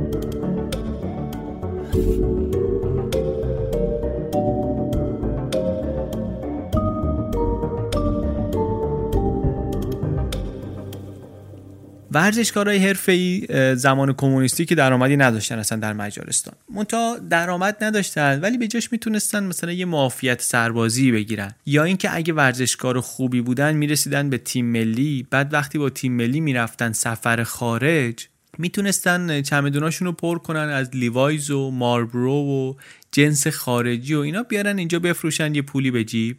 بزنن. فکر کن ورزشکار واقعا باید انقدر خوب می بود که برسه به تیم ملی که بتونه اینطوری پول در بیاره. من نمی‌دونم واقعا تو ایرانم اینطوری بوده یا نه ولی خیلی بعید به نظر نمی‌رسه راستش.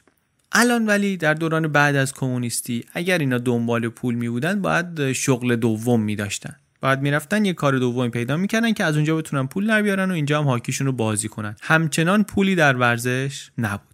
شغل دوماشون هم یکی بقالی وا می‌کرد یکی مسافرکشی می‌کرد یکی قوادی می‌کرد. اوضاعشون خلاصه همشون بد بود. این سه تفنگدار ترانسیلوانیایی بدتر از بقیه هم بودن. بعد بیرون هم که می‌رفتن بازیکنها اینا رو با خودشون نمیبردن. جامعه هم نسبت بهشون یه مقدار تلخ شده بود. هم تعداد مهاجرها اونجا زیاد شده بود همین که توی اون شرایط بیکاری اینها کارها رو راحتتر و با قیمت پایینتر می‌گرفتن. این خب دید جامعه رو نسبت بهشون بد می‌کرد. شرایطی مقدار واسه ترانسیلوانیایی ها و برای آتیلا بدتر شد.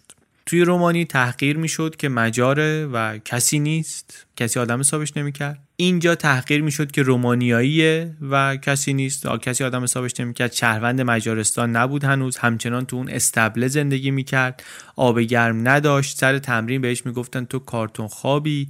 میزدنش. با اون جسه ریزش چند بار دماغ شکوند و انقدر ندیده گرفتنش انقدر دنبال به دست آوردن احترام اینها بود که آدمی که تا موقع اصلا در بند ظاهر نبود حالا سر و وز براش مهم شد. موهاش رو سعی کرد با همون امکانات اندکی که داشت یه مدلی بده. حتی سر جنرالی که مدیر تیمشون بود داد زد گفت من آشغالا رو دیگه نمی‌برم. خجالت می‌کشید به بقیه بگه ولی حقوق نمی‌گرفت هنوز به عنوان بازیکن.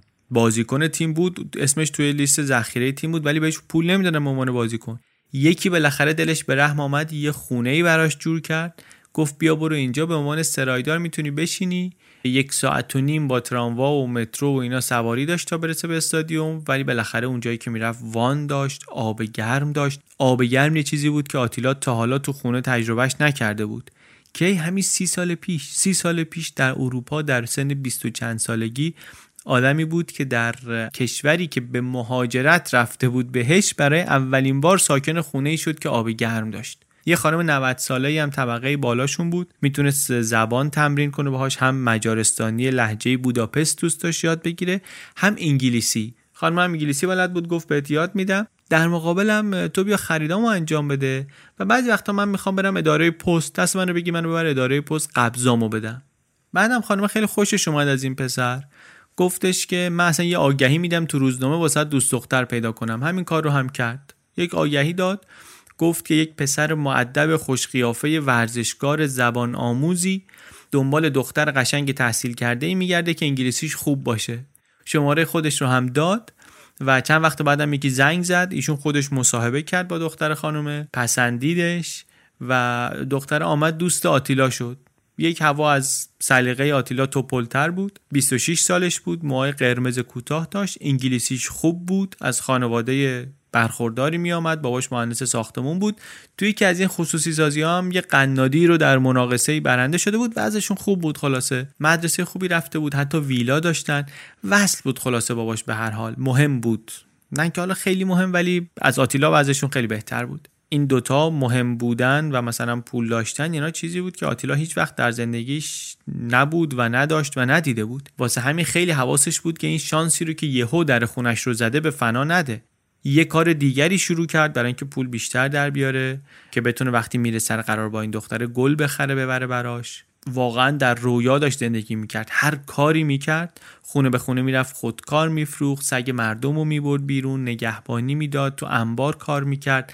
پنج صبح تا یازده شب کار می‌کرد شش روز هفته وسطش دو تا تمرین هاکی هم می‌رفت. یک شنبه که می‌خواست بره دختره رو ببینه دیگه جنازش می‌رسید بهش. ولی با اون حالم باز هر دفعه یه چیزی براش می‌برد. یه گلیمی واسه رو صندلیش یا یه چاقویی یا یه راکت تنیسی خیلی هم ازش خوشش میآمد و واقعا نگران بود که از دستش بده. وسط این شلوغی ها و کار و تلاش و اینا آتیلا یه نامه هم دریافت کرد از پدرش از پدر خودش. چند وقتی بود که شروع کرده بود با اموشینا به نام نگاری اونا آدرسش داده بودن به باباش. باباش براش نامه نوشت که آره من دو هفته دیگه میام اونجا آخر هفته رو می‌خوام پیشت بمونم. آتیلا از باباش خاطره های خیلی کمی داشت و اونا هم همه مال وقتایی بود که مست می‌کرد میافتاد به جون این. ولی دیگه گفته بود می‌خوام بیام ببینم و اینم وقت گذاشت. یه هفته آپارتمانش رو آماده کرد. عکسای هاکیشو زد به دیوار. یه چند تا کتاب قرض گرفت گذاشت تو خونه. بعد باباه اومد. طبیعتا شکسته تر از اونی بود که این یادش بود. همون اول کارم بهش گفتش که بابا جان این کلمه اون کلمه اینا رو اینجا نگو. تابلو نکن که از کجا اومدی. گفت باشه.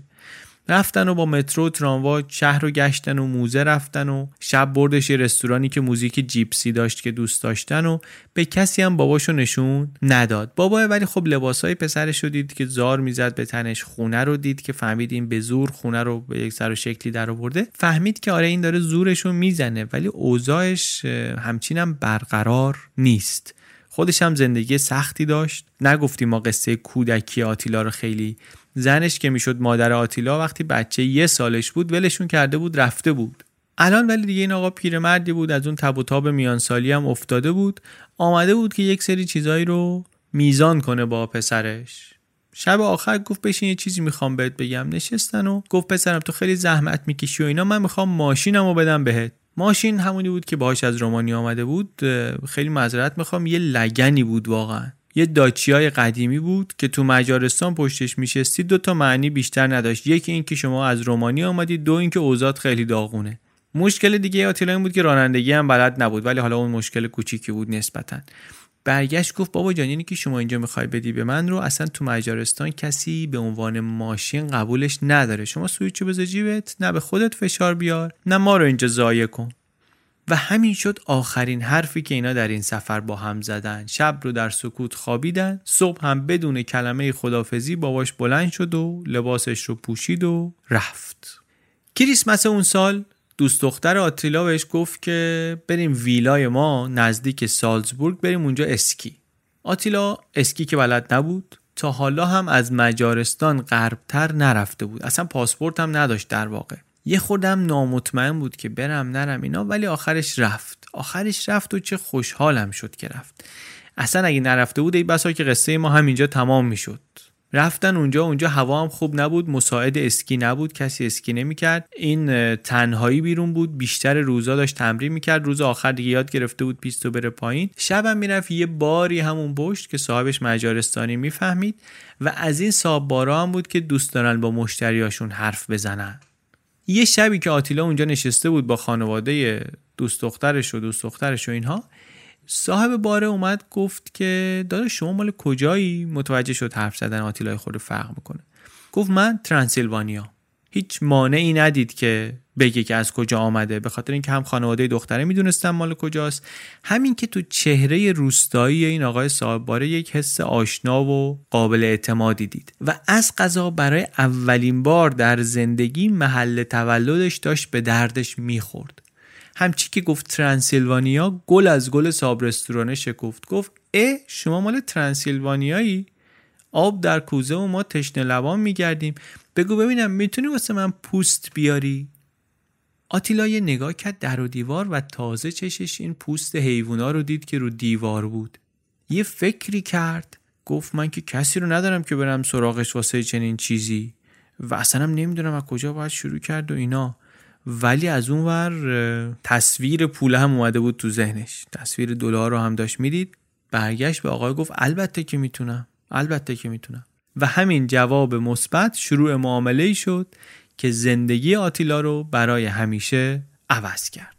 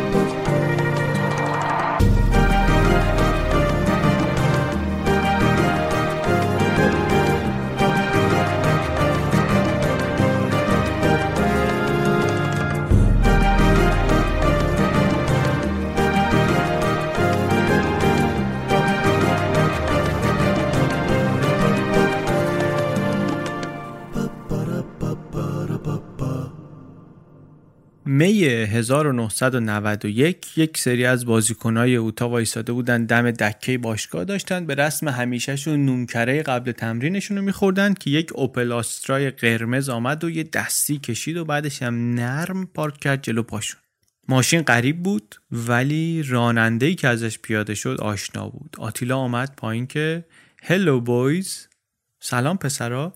تمرین ندارین شما؟ اولین و طبیعی ترین جوابی که پرد شد تو هوا این بود که چه غلطی کردی تو؟ بانک زدی؟ و واقعا سوال معقولی هم بود. آدمی که شورتی هم که الان پاشه احتمالا دست دوم از یکی از همینا گرفته و حالا با یه ماشین جدید میپیچه جلو پاشون بالاخره همین سوال باید ازش پرسید. منتها بوداپست در سال 91 جایی بود که آدما زندگیشون یه شبه از این رو به اون رو می‌شد. سرزمین فرصت ها شده بود. خصوصی سازی یعنی همین که کارمندایی که روابط لازم رو داشتن می‌تونستن یک شبه صاحب هتل بشن صاحب کارخونه بشن. بجز این اصلا کافی بود شما یه تقاضایی پیدا کنی که ای براش نیست. یعنی هنوز نیست. از موز تا هروئین تا دختر تا پوست حیوانات محصول ترانسیلوانیا پول فراوان از غرب ریخته شده بود توی بازار. مخصوصا بازارهای خلاف بازارهای اسلحه مواد اینا داشت مثل چی رشد می‌کرد. چیزهایی که در دوران لاون اوردر کمونیستی اصلا وجود نداشتن. بازار تنفروشی و قوادی و اینا هم گرم بود و پولی رو هم که اینجا در می آوردی می‌تونستی راحت توی یکی از همین پرشمار بانک هایی که باز شده بودن بشوری. بدون اینکه قانونی دست و پاتو ببنده به خاطر اینکه اصلا صنعت مالی نبود تا دیروز که بخواد قوانینی داشته باشه. فعلا وقت تازوندن بود واسه خلافکارا. انقدر اوضاع بازار زیرزمینی و خلاف در بوداپست خراب بود که طولی نکشید که یکی یکی مدیران ارشد CIA و FBI و اترنی جنرال و رئیس اداره مرز و مواد مخدر آمریکا و اینا پشت سر هم آمدن اینجا ببینن چه باید کرد. پلیس هم مشکل ایدئولوژیک هم داشت برای مبارزه با این جرم سازمان یافته. فکر می‌کرد که ما دیگه داریم سرمایه داری میشیم. نباید بریم کارآفرین ها رو جلو business شون رو بگیریم. با روح کارآفرینی و اینها مغایرت داره. چنین کاری. به جز این مشکل ایدئولوژیک حالا مشکل مالی هم داشت مشکل بودجه هم داشت مشکل نیرو هم داشت. نیروهاش رو که تا همین چندی پیش عمله سرکوب نظام ظلم کمونیستی بودن داشت الان اجاره می‌داد به شرکت های خصوصی حراست و امنیت و نگهبانی و اینا. اینم باز پدیده نوظهوری بود در مجارستان و اون موقع. کلانتریا بعضیا میگه پول برقشون رو نمی‌تونستن بدن. تعداد ماشین پلیس کم بود. اوناییش هم که بود به گرد ماشین های خلافکارا هم نمی‌رسیدن. حقوق چقدر می‌دادن تو پلیس؟ ماهی 100 دلار. با حقوق ماهی 100 دلار اون پلیسی که کار دیگری ازش برمیآمد می‌رفت کارمند بخش خصوصی می‌شد. حتی سگای پلیس در اجاره شرکت های خصوصی بودن دیگه. واسه همینم این اپیدمی نوظهور جرم و جنایت اداره کردنش و پلیس کردنش افتاده بود دست یک گروهی عمدتا متشکل از چلمنترین نیروهای پلیس. چلمن و فاسد سال 90 بیش از هزار تا پلیس رو گرفتن به جرم فساد. نیروی داغونی بود خلاصه پلیس مجارستان در اون مقطع. یکی از همین هم که در بیکفایتی واقعا کم از بقیهشون نداشت با یک سال سابقه کار الان شده بود کاراگاه ارشد شهر. آقای لایوش توی همین مدت کم البته چیزای زیادی یاد گرفته بود. مافیای شهر رو فهمیده بود مثلا تمرکزش کجاست. خیلی هم جالب بود. مافیای اون موقع چیکسرادا اون موقع از ترانسیلوانیا هم آمده بودن. اینا بازار کارگران جنسی و مواد و همه چی هم دستشون گرفته بودن. دفتر مرکزی کارشون تمرکز اصلی جمع شدن و مدیریت و ایناشون گوشه پارکی بود که دم در اداره مرکزی پلیس بود. یه دفعه میگه همین آقای لایوش یه دزدی رو گرفت بعد یارو در رفت. در رفت اینم افتاد دنبالش. اون سر همین پارک گیرش آوردن در حالی که یارو هنوز دست داشت دستبند زده شده بود به نیمکت کلانتری. با نیمکت کلانتری در رفته بود. یا یکی دیگر رو میگه همکاراش گرفته بودن مثل اسپایدرمن تو کانال هوای کلانتری آویزون شده بود. این آقا اون اوایل اینا رو دیده بود به نظرش خیلی عجیب آمده بود اداره پلیس در بوداپست. منتها هنوز واقعا عمق مطلب رو نفهمیده بود. یه سالی کار کرد بعدا شد رئیس دایره سرقت. از جمله خلافهای خوردریزی هم که این وسط انجام می‌شد یکی قاچاق پوست بود. مسیر قاچاق پوست از رومانی به اتریش یک جاده بود کوهستانی پر پیچ و خم. واسه آتیلا می‌شد 22 ساعت رانندگی یک کله با یه ماشینی که ضبط هم نداره صدا موزیک هم توش نمیاد و بوی لاشه حیوانم پرش کرده. داستان شروعش هم اینطوری شده بود که اون سفره که گفتیم رفته بودن با خانواده دوست دخترش اسکی و اینها از اون سفر که برگشت افتاد دنبال ماشین جور کردن و ویزا جور کردن. یک لادای ده ساله ای از بابای دوستش خرید بابای دوستش که بود؟ تعمیرگاه ماشین وزارت کشور اداره می‌کرد. هماهنگی هم کرده بودن که مثلا اینا یادشون بره پلاک دولتیه رو از ماشین باز کنن. ماشین رو با پلاک دولتی به این بفروشن و این دیگه دردسر نکشه تو جاده. ویزاش هم خیلی سریع جور شد. انقدر سریع که فرصت نکرد حتی رانندگی یاد بگیره. گفت دیگه تو راه یاد می‌گیرم. آروم میرم یاد می‌گیرم. تو جاده کوهستانی. رفت. رومانی دفعه اولم انقدر اموشینا دیدنش هیجان زده شدن. اصلا نمیذاشتن غذا بخوره. خیلی هم تفاوتی نمی‌دید آتیلا در شهرشون. حالا چاوشسکو رفته بود ولی اوضاع اقتصاد میگه انقدر خراب بود مردم از اسکناس به عنوان دستمال توالتی استفاده می‌کردن که زورشون نمی‌رسید بخرن. اسکناس رو استفاده می‌کردن. بابای آتیلا البته خبر نداشت پسرش آماده بهش نگفتن. بیکار و بیدرآمد نشسته بود تو آپارتمان تاریکش عرق می‌خورد واس خودش. اموش ولی لازلو خیلی مشتاق بود که تو این اوضاع خراب کمکش بکنه و بالاخره یه پولی هم این در بیاره. گفت که سلطان پوست رو من می‌شناسم. پوست می‌خوای بیا من میبرمت پیش سلطان پوست. رفتن با هم دیگه سر یه کوهی یه جایی که ترانسیلوانیای ترانسیلوانیا بود. پرت. چنان پرت که حتی راهنمای محلیشون چند ساعت طول کشید این سلطان رو به جوره پیدا کنه. رفتن لای این گله ها و کوه ها و آدمایی که زبونشون رو هم به زور میفهمیدن.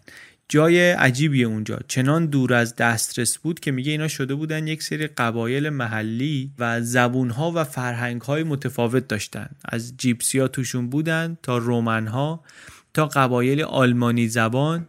بعضیایی که به یک زبان مجارستانی قدیمی حرف می‌زدن بعضیایی که به یه ترکیبی از مجارستانی و رومانیایی حرف می‌زدن. قشنگ انگار رفته باشید توی یک دنیای دیگری. رفتن خلاصه این سلطانه رو پیدا کردن. یک اشتراکی داشت این سلطان با لازلو و آتیلا.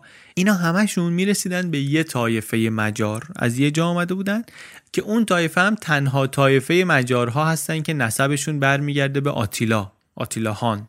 واسه همینم هم میگن که نقشی که ما داشتیم در ساختن این تمدن کم توجهی شده. ما ارزشمون خیلی بیشتر از این حرف هست. در مجارستان خیلی بیشتر از این حرفا باید ما رو تحویل بگیرن. مجارستان اگر کشوری که شما تاریخش رو برمیگردونیم به زمان آتیلا خب ماییم که وصلیم به اون. نویسنده برای اینکه نشون بده اینا چقدر خودشون رو تحویل می‌گیرن چقدر تعصب و غرور ملی طایفه ای دارن. میگه اسکاتلندیا رو دیدی چقدر درباره افتخارات و اختراعاتشون حرف می‌زنن که دوچرخه رو ما اختراع کردیم سیستم اشاری رو ما ساختیم تلویزیون رو ما ساختیم. میگه اینو ده برابر کن. بعد 15 تا پالینکا هم بده بره بالا این تازه میشه مجار. بله آقا مکعب روبیک کال ماست شکافت اتمی رو ما درست کردیم کاربراتور کار ماست کروسان کار ماست.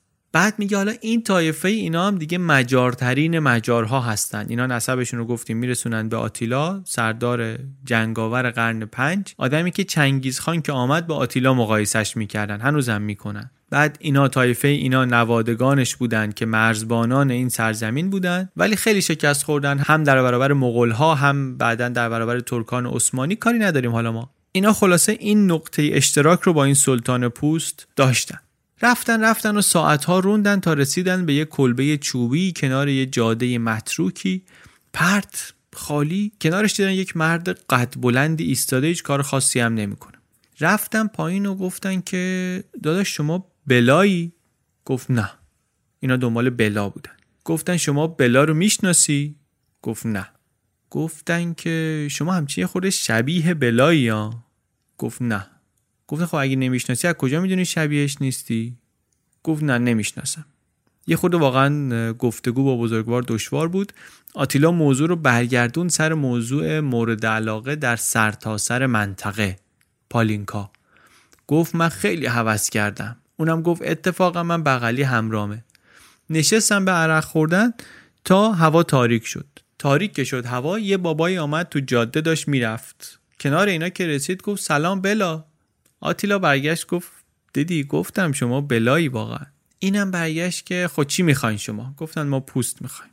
بلند شد و در سکوت راه افتادن سمت یه تپه برفی و رسیدن به یک اتاقکی و در وا کرد بو زد بالا دیدن بله ده دوازده تا خرس و گوزن و اینا سر قلاب آویزونن. چونهاشون رو زدن و برآورداشون رو واسه اندازه ماشین هم کردن و دست دادن و یه دونه پوست کامل رو هم با کله نمک زدن گذاشتن تو صندوق لادا. روش رو هم پتو چیدن و راه افتادن برگشتن. این شد بار اول. چند ماه بعد آتیلا دوباره رفت پیش بلا. این دفعه با ون باشگاه رفت. دهتای خرس و قوچ و گوزن و گراز و اینا بار زد آورد. برد اتریش. 300 درصد سود. یه تریپ رفت 1600 دلار سود کرد که خب خیلی سود زیادی بود واقعا. مخصوصا نسبت به قبرکنی و نظافت باشگاه و اینا. دیگه اون کارا رو گذاشت کنار فقط اون کار فروش خونه به خونه خودکار رو نگه داشت واسه خودش. منتها اونم دلی دیگه. بیشترم الان وقت داشت واسه دوست دخترش پول داشت ببرتش کنسرت نمایش. قایمم نمی‌کرد ازش کارش رو. خوشحال بود که بالاخره اینم الان بخشی شده از این اقتصاد جهانی. بوداپست داره پوست میندازه. اسمای کمونیستی رو دارن رو خیابونا بر میدارن. همزمان آتیلا هم داره عوض میشه. پول یک عنصر مهمیه در صحنه اجتماعی. تریپ هم اینه که نشون بده که هیچ اهمیتی برات نداره. و راهش چی بود برای آتیلا توی این مقطع؟ این بود که پولاشو بذاره رو میز توی یکی از کازینوهای تازه باز شده و یه طوری شرط ببنده انگار یه تومن و یه میلیون براش یکی هن. سیلوستر استالونه میگه اون موقع یه کازینو باز کرده بود توی بوداپست اسمش هم گذاشته بود لاس وگاس. مالیاتی که این یه دونه کازینو در طول سه ماه به دولت مجارستان داد کل صنعت متالورژی مجارستان در یک دهه نداده بود. سه ماه. بیشتر پول البته خارجی ها می آمد آمریکایی ها و اروپای غربی ها و چینی ها و اینا. ولی بالاخره مجارستانی هم بودن از جمله همین آقای آتیلا. کت شلوارای ابریشمی می پوشید و کیلو کیلو افترشی و معروف هم بود به اینکه جانی واکر دوست داره و تنها هم میشینه. می‌رفت میشست با ویسکی. ظاهرش همین بود که بالاخره ورزشکاره. ولی همه می‌دونستن کسی که میشینه پای رولت 4000 دلار مثلا میبازه و ککشم نمیگزه این نمی‌تونه ورزشکار باشه در بوداپست اوایل دهه 90 منتها مهم اینه که اونی رو که لازم داره داشته باشه داره دیگه. پول تو جیبش هست. همزمان یک اتفاقی هم در عرصه ورزش افتاد. این بود که تلویزیون شروع کرد مسابقه های NHL رو نشون دادن. لیگ حرفه‌ای آمریکای شمالی رو نشون دادن. سه ثانیه هاکی درست حسابی دیدن. کافی بود که ملت بفهمن که اونی که اینجا تو مجارستان بازی می‌کنن هاکی نیست. بعدش هم اینا میرن میشینن رو نیمکت های فلزی یخ می‌زنن تا تماشا کنن. اصلا ارزش نداره. میشینی تو خونه قشنگ بهترین هاکی رو می‌بینی تو تلویزیون. این شروع شوق کم شد. سه فنگدار روس هم تیم آتیلا اینا سوم شد توی فصل. اینا هم برگشتن مسکو. بازی ها بی برنامه بود. کم رونق بود. باشگاه حقوقای کمشون رو هم که می‌دادن دیر به دیر می‌دادن. بازیکنها شغل دومشون شد شغل سوم. باز اونم کافی نبود. یه راننده تاکسی همون موقع رفت جلوی پارلمان خودش رو آتیش زد. و نتیجه این که بجز آتیلا کسی واقعا وقت نداشت که بعد بازی مثلا بره یه دست ورق بزنه. همه داشتن میدویدن دنبال یه لغمه نون. اینم می‌رفت تو قمارخونه سکه مینداخت تو دستگاه. از همتیمیاش هم کسی باور نمی‌کرد که این پولاشو فقط از قاچاق پوست در بیاره. می‌گفتن این حتما تو کار مواد و اسلحه و اینا هم هست. مخصوصا که اون شبای توی کازینو رفتنش رو هم یک جوری با آب و تاب واسه اینا تعریف می‌کرد که آره نوشیدنی ها اینطور زنا اونطور اینا آب از لولوچه هم تیمیاش آویزون بود. ماشینش نشون می‌داد که یه پله از اینا بالاتره. ولی خب سنگ تموم هم میذاش واسهشون که از اون فکر نکنن که این رفته بالا و اینا رو نمی‌بینه. مثل قبل و حتی شاید بیشتر و بهتر میجنگید تو تمرین. اگه می‌گفتن ده دور بدویم این 20 تا میدوید. رفیق جینگش هم بوبو بود. بوبو یکی بود که گفتیم خیلی بازیکن فرزی بود از همون ترانسیلوانیا هم آمده بود. همش با هم تو کلکل و رقابت بودن. یه بار شرط بسته بودن سر بیلیارد که هر کی باخت هزار تا شنا بره. و بوبوک باخت کارش به بیمارستان کشید. 400 تا شنا رفت کارش به بیمارستان کشید. مسابقه هاشون گاهی سه روز پشت سر هم طول می‌کشید. شب دو ساعت هم اونجا رو صندلی میخوابیدن صبح پا می‌شدن دوباره از اول. یه بارم مسابقه خیلی تراژیکی شد. آتیلا آخرش هم کلی پول باخت هم تلویزیونش رو باخت هم ویدیوش رو باخت هم سیستم استوریوش رو باخت. بعد قماربازم بود خرجش از دخلش بیشتر بود. بار به بار زندگی می‌کرد واقعا. کم کم هزینه ها هم رفته بود بالا. هم خرج امولازلو رفته بود بالا. در رومانی بالاخره کارگران جنسی گرون شده بودن. رشوه پلیس های دم مرز رفته بود بالا. خود بلا دندونش گرد شده بود قیمت رو برده بود بالا. اوضاع سخت شده بود. از اون بدتر مدیر باشگاه هم دیده بود اینا قهرمانی می‌خوان. زنگ زده بود گلر سابق تیم روسیه رو که قهرمان المپیک شده بودن. اینو دعوت کرده بود آمده بود باشگاه. توی لیگ هم محدودیت گذاشته بودن واسه بازیکن خارجی. گفته بودن هر تیمی بیشتر از سه تا بازیکن خارجی نمی‌تونه داشته باشه. تو ایران هم من یادم این بازی ها بود یه زمانی. این معنیش این بود که آتیلا باید بره کنار. به خاطر اینکه آتیلا خارجی حساب می‌شد. شهروندی نداشت هنوز. روی اقامت دائم بود. شهروندی گرفتن. البته چیزی بود که واقعا دنبالش بود به خاطر اینکه مشکلات دم مرزش رو هم حل می‌کرد. با پاسپورت مجارستانی پلیس کمتر سر به سرش میذاشت. برای همین رفت دنبالش. تا الان هم انقدری از امور سررشته پیدا کرده بود که بفهمه چه باید بکنه. یادش آمد که به یه دختری درس اسکیت می‌داده که دختره قبلا گفته بوده که من بابام تو اداره مهاجرت کار می‌کنه.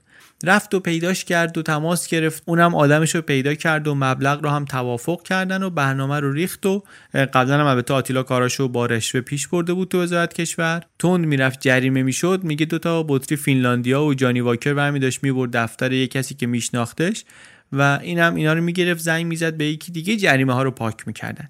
این بار ولی خب مبلغ بالاتر بود. ضمن اینکه آتیلا هم صفر نبود منفی بود. پول هیچی تو دست و بالش نداشت. ماشینش رو هم یه کازینوی گرو برداشته بود. برای اینکه ماشین رو در بیاره هم تیمیاش پول گذاشته بودن به اونا بده کار بود. اوضاعش خلاصه خیلی خراب بود. فهمید که یه سفر دیگه باید بره پوست بیاره. مشکلاتش رو اینطوری حل کنه که بتونه بره مرحله بعد. بره پوست بیاره یعنی چی؟ یعنی باید بره پول بده به نگهبان باشگاه ون تیم رو ازش بگیره. کی؟ شنبه شب. کی برگردونه ماشین قبل از شروع تمرین دوشنبه.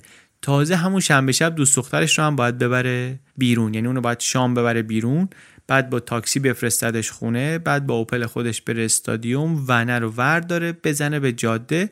کلا هم معادل 520 دلار پول داره تو جیبش. 38 ساعت هم وقت هست تا تمرین بعدی. 38 ساعت راه 3 ساعت هم تمرین. یعنی تا وقتی که آتیلا بتونه سرشو بذاره رو بالش یه خواب راحتی بکنه چهل و یک ساعت مونده. چهل و یک ساعت تا خواب بعدی و کمتر از یک هفته تا پیچ بعدی حرفه‌ای در زندگی آتیلا.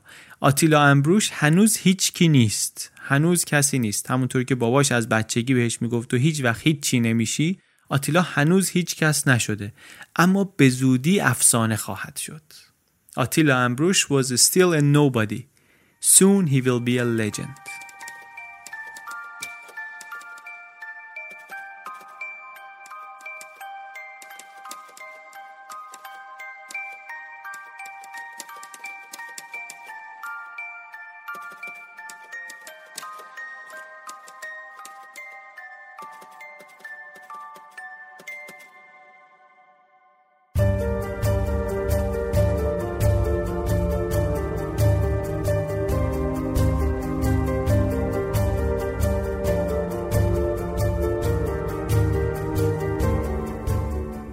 که شنیدین اپیزود 69 پادکست چنل بی بود. این اپیزود چنل بی رو من علی بندری به کمک امید صدیق فر درست کردیم. موسیقیش هم کار پیمان عربزاده است. منابع این اپیزود رو در توضیحات می‌تونید ببینید. من اولش نگفتم که یه خورده قصه بدون مقدمه وارد قصه بشین بدون پیش زمینه وارد قصه بشین. منبع اصلی ما کتاب Ballad of the Whiskey Robber بود. از آقای جولیان روبینستاین. در کنارش از منابع دیگه هم استفاده کردیم. فهرست کاملشون رو می‌گذاریم. در سایت هم بعدا می‌گذاریم که کسانی که دوست داشتن بتونن بیشتر درباره این ماجرا بخونن و بشنون و ببینن. سایت و اینستاگرام رو هم ببینید. برای عمیق تر شدن در قصه و کندوکاو بیشتر دور قصه کمکتون می‌کنه. کلا هم اگر آدمی هستید که پادکست دوست دارید قصه دوست دارید بشنوید یک پیشنهادی که برای شما دارم پادکست آنه. پادکست آن یک پادکستیه که قصه آدما رو تعریف می‌کنه. قصه آدم قصه واقعی از آدما تعریف می‌کنه. خودشونو می‌ذارن جای اون. آدم اصلا قصه رو اونطوری میگن. پادکست خیلی خوش ساختیه من بسیاری از اپیزودهاشو خیلی دوست داشتم. یک داستانی بود داستانی آقایی که از ایران سالها پیش فرار کرده بود بره به انگلستان داستان این سفرش رو تعریف کرده بود. خیلی قصه قشنگی بود. بقیه قصه هاشم قشنگه. آدمای قصه شناسی هستن. یه نشونه همین که قصه شناس هستن هم این که این داستان آتیلا که دارید میشنوین کتاب منبع ما رو همین مرسن پادکست آن به من پیشنهاد کرد و معرفی کرد. گفتش که این فکر کنم به دردت می‌خوره و واقعا هم چه پیشنهاد خوبی بود. من بسیار پسندیدم و ازش هم ممنونم و به شما هم پیشنهاد می‌کنم که پادکست آن رو بشنوید. لینکش رو در توضیحات این اپیزود هم می‌گذاریم. یک عذرخواهی هم من باید بکنم به خاطر اینکه ما یک سال و نیم پیش تقریبا یک سال پیش یک فراخانی دادیم. گفتیم که یه همکار می‌خوایم برای انتخاب گزارش. منتها من خوب برنامه ریزی نکرده بودم برای اون کار. خیلی هم ایمیل گرفتیم. ولی اصلا نشد که کار رو اونطوری که من برنامه ریزی کرده بودم ادامه بدیم. خام بود برنامه ریزی هم وقت داوطلبای مقدار گرفته شد هم وقت خودمون خیلی تلف شد سر این کار. و اصلا هم آخرش پرونده رو بستیم گذاشتیم کنار. یه سری اتفاقاتی افتاد بعدش که مثلا نمی‌تونستم پیش بینی کنم قبلش. منتها بالاخره اشتباه از بنده بود مسئولیتش با من معذرت می‌خوام. بیش از صد و خورده ای فکر می‌کنم گزارش پیشنهاد شد بیشتر حتما بیشتر. بعضیاشو خودمون قبلا دیده بودیم بررسی کرده بودیم. دو تاشو اصلا تو لیستمون بود تو پادکست بعدا تعریف کردیم قصهشو. ولی اون فرایند فرایندی نبود که بعدا بتونیم ادامه بدیم. گذاشتیمش کنار. خیلی معذرت خواهی می‌کنم. خلاصه به خاطر برنامه‌ریزی اشتباه هم و به خاطر اینکه نتونستیم حتی دونه دونه به آدمهایی که ایمیل زده بودن پاسخ بدیم و توضیح بدیم که چه اتفاقی افتاده. ما فعلا دیگه همکاری در مجموعه چنل بی نمی‌خوایم و نمی‌تونیم داشته باشیم. خیلی ممنون که لطف دارید و درخواست همکاری و اینها میفرستید. خیلی هم ممنونیم از شما که پادکست رو میشنوید و به دیگران معرفی می‌کنید و ممنونیم از امید و از پیمان عربزاده و از مجید آب پرور طراح کاور این اپیزود و اون اپیزود و اون یکی اپیزود و همه اپیزودهای چنل بی. دم شما گرم. مواظب خودتون باشید. چنل بی پادکست.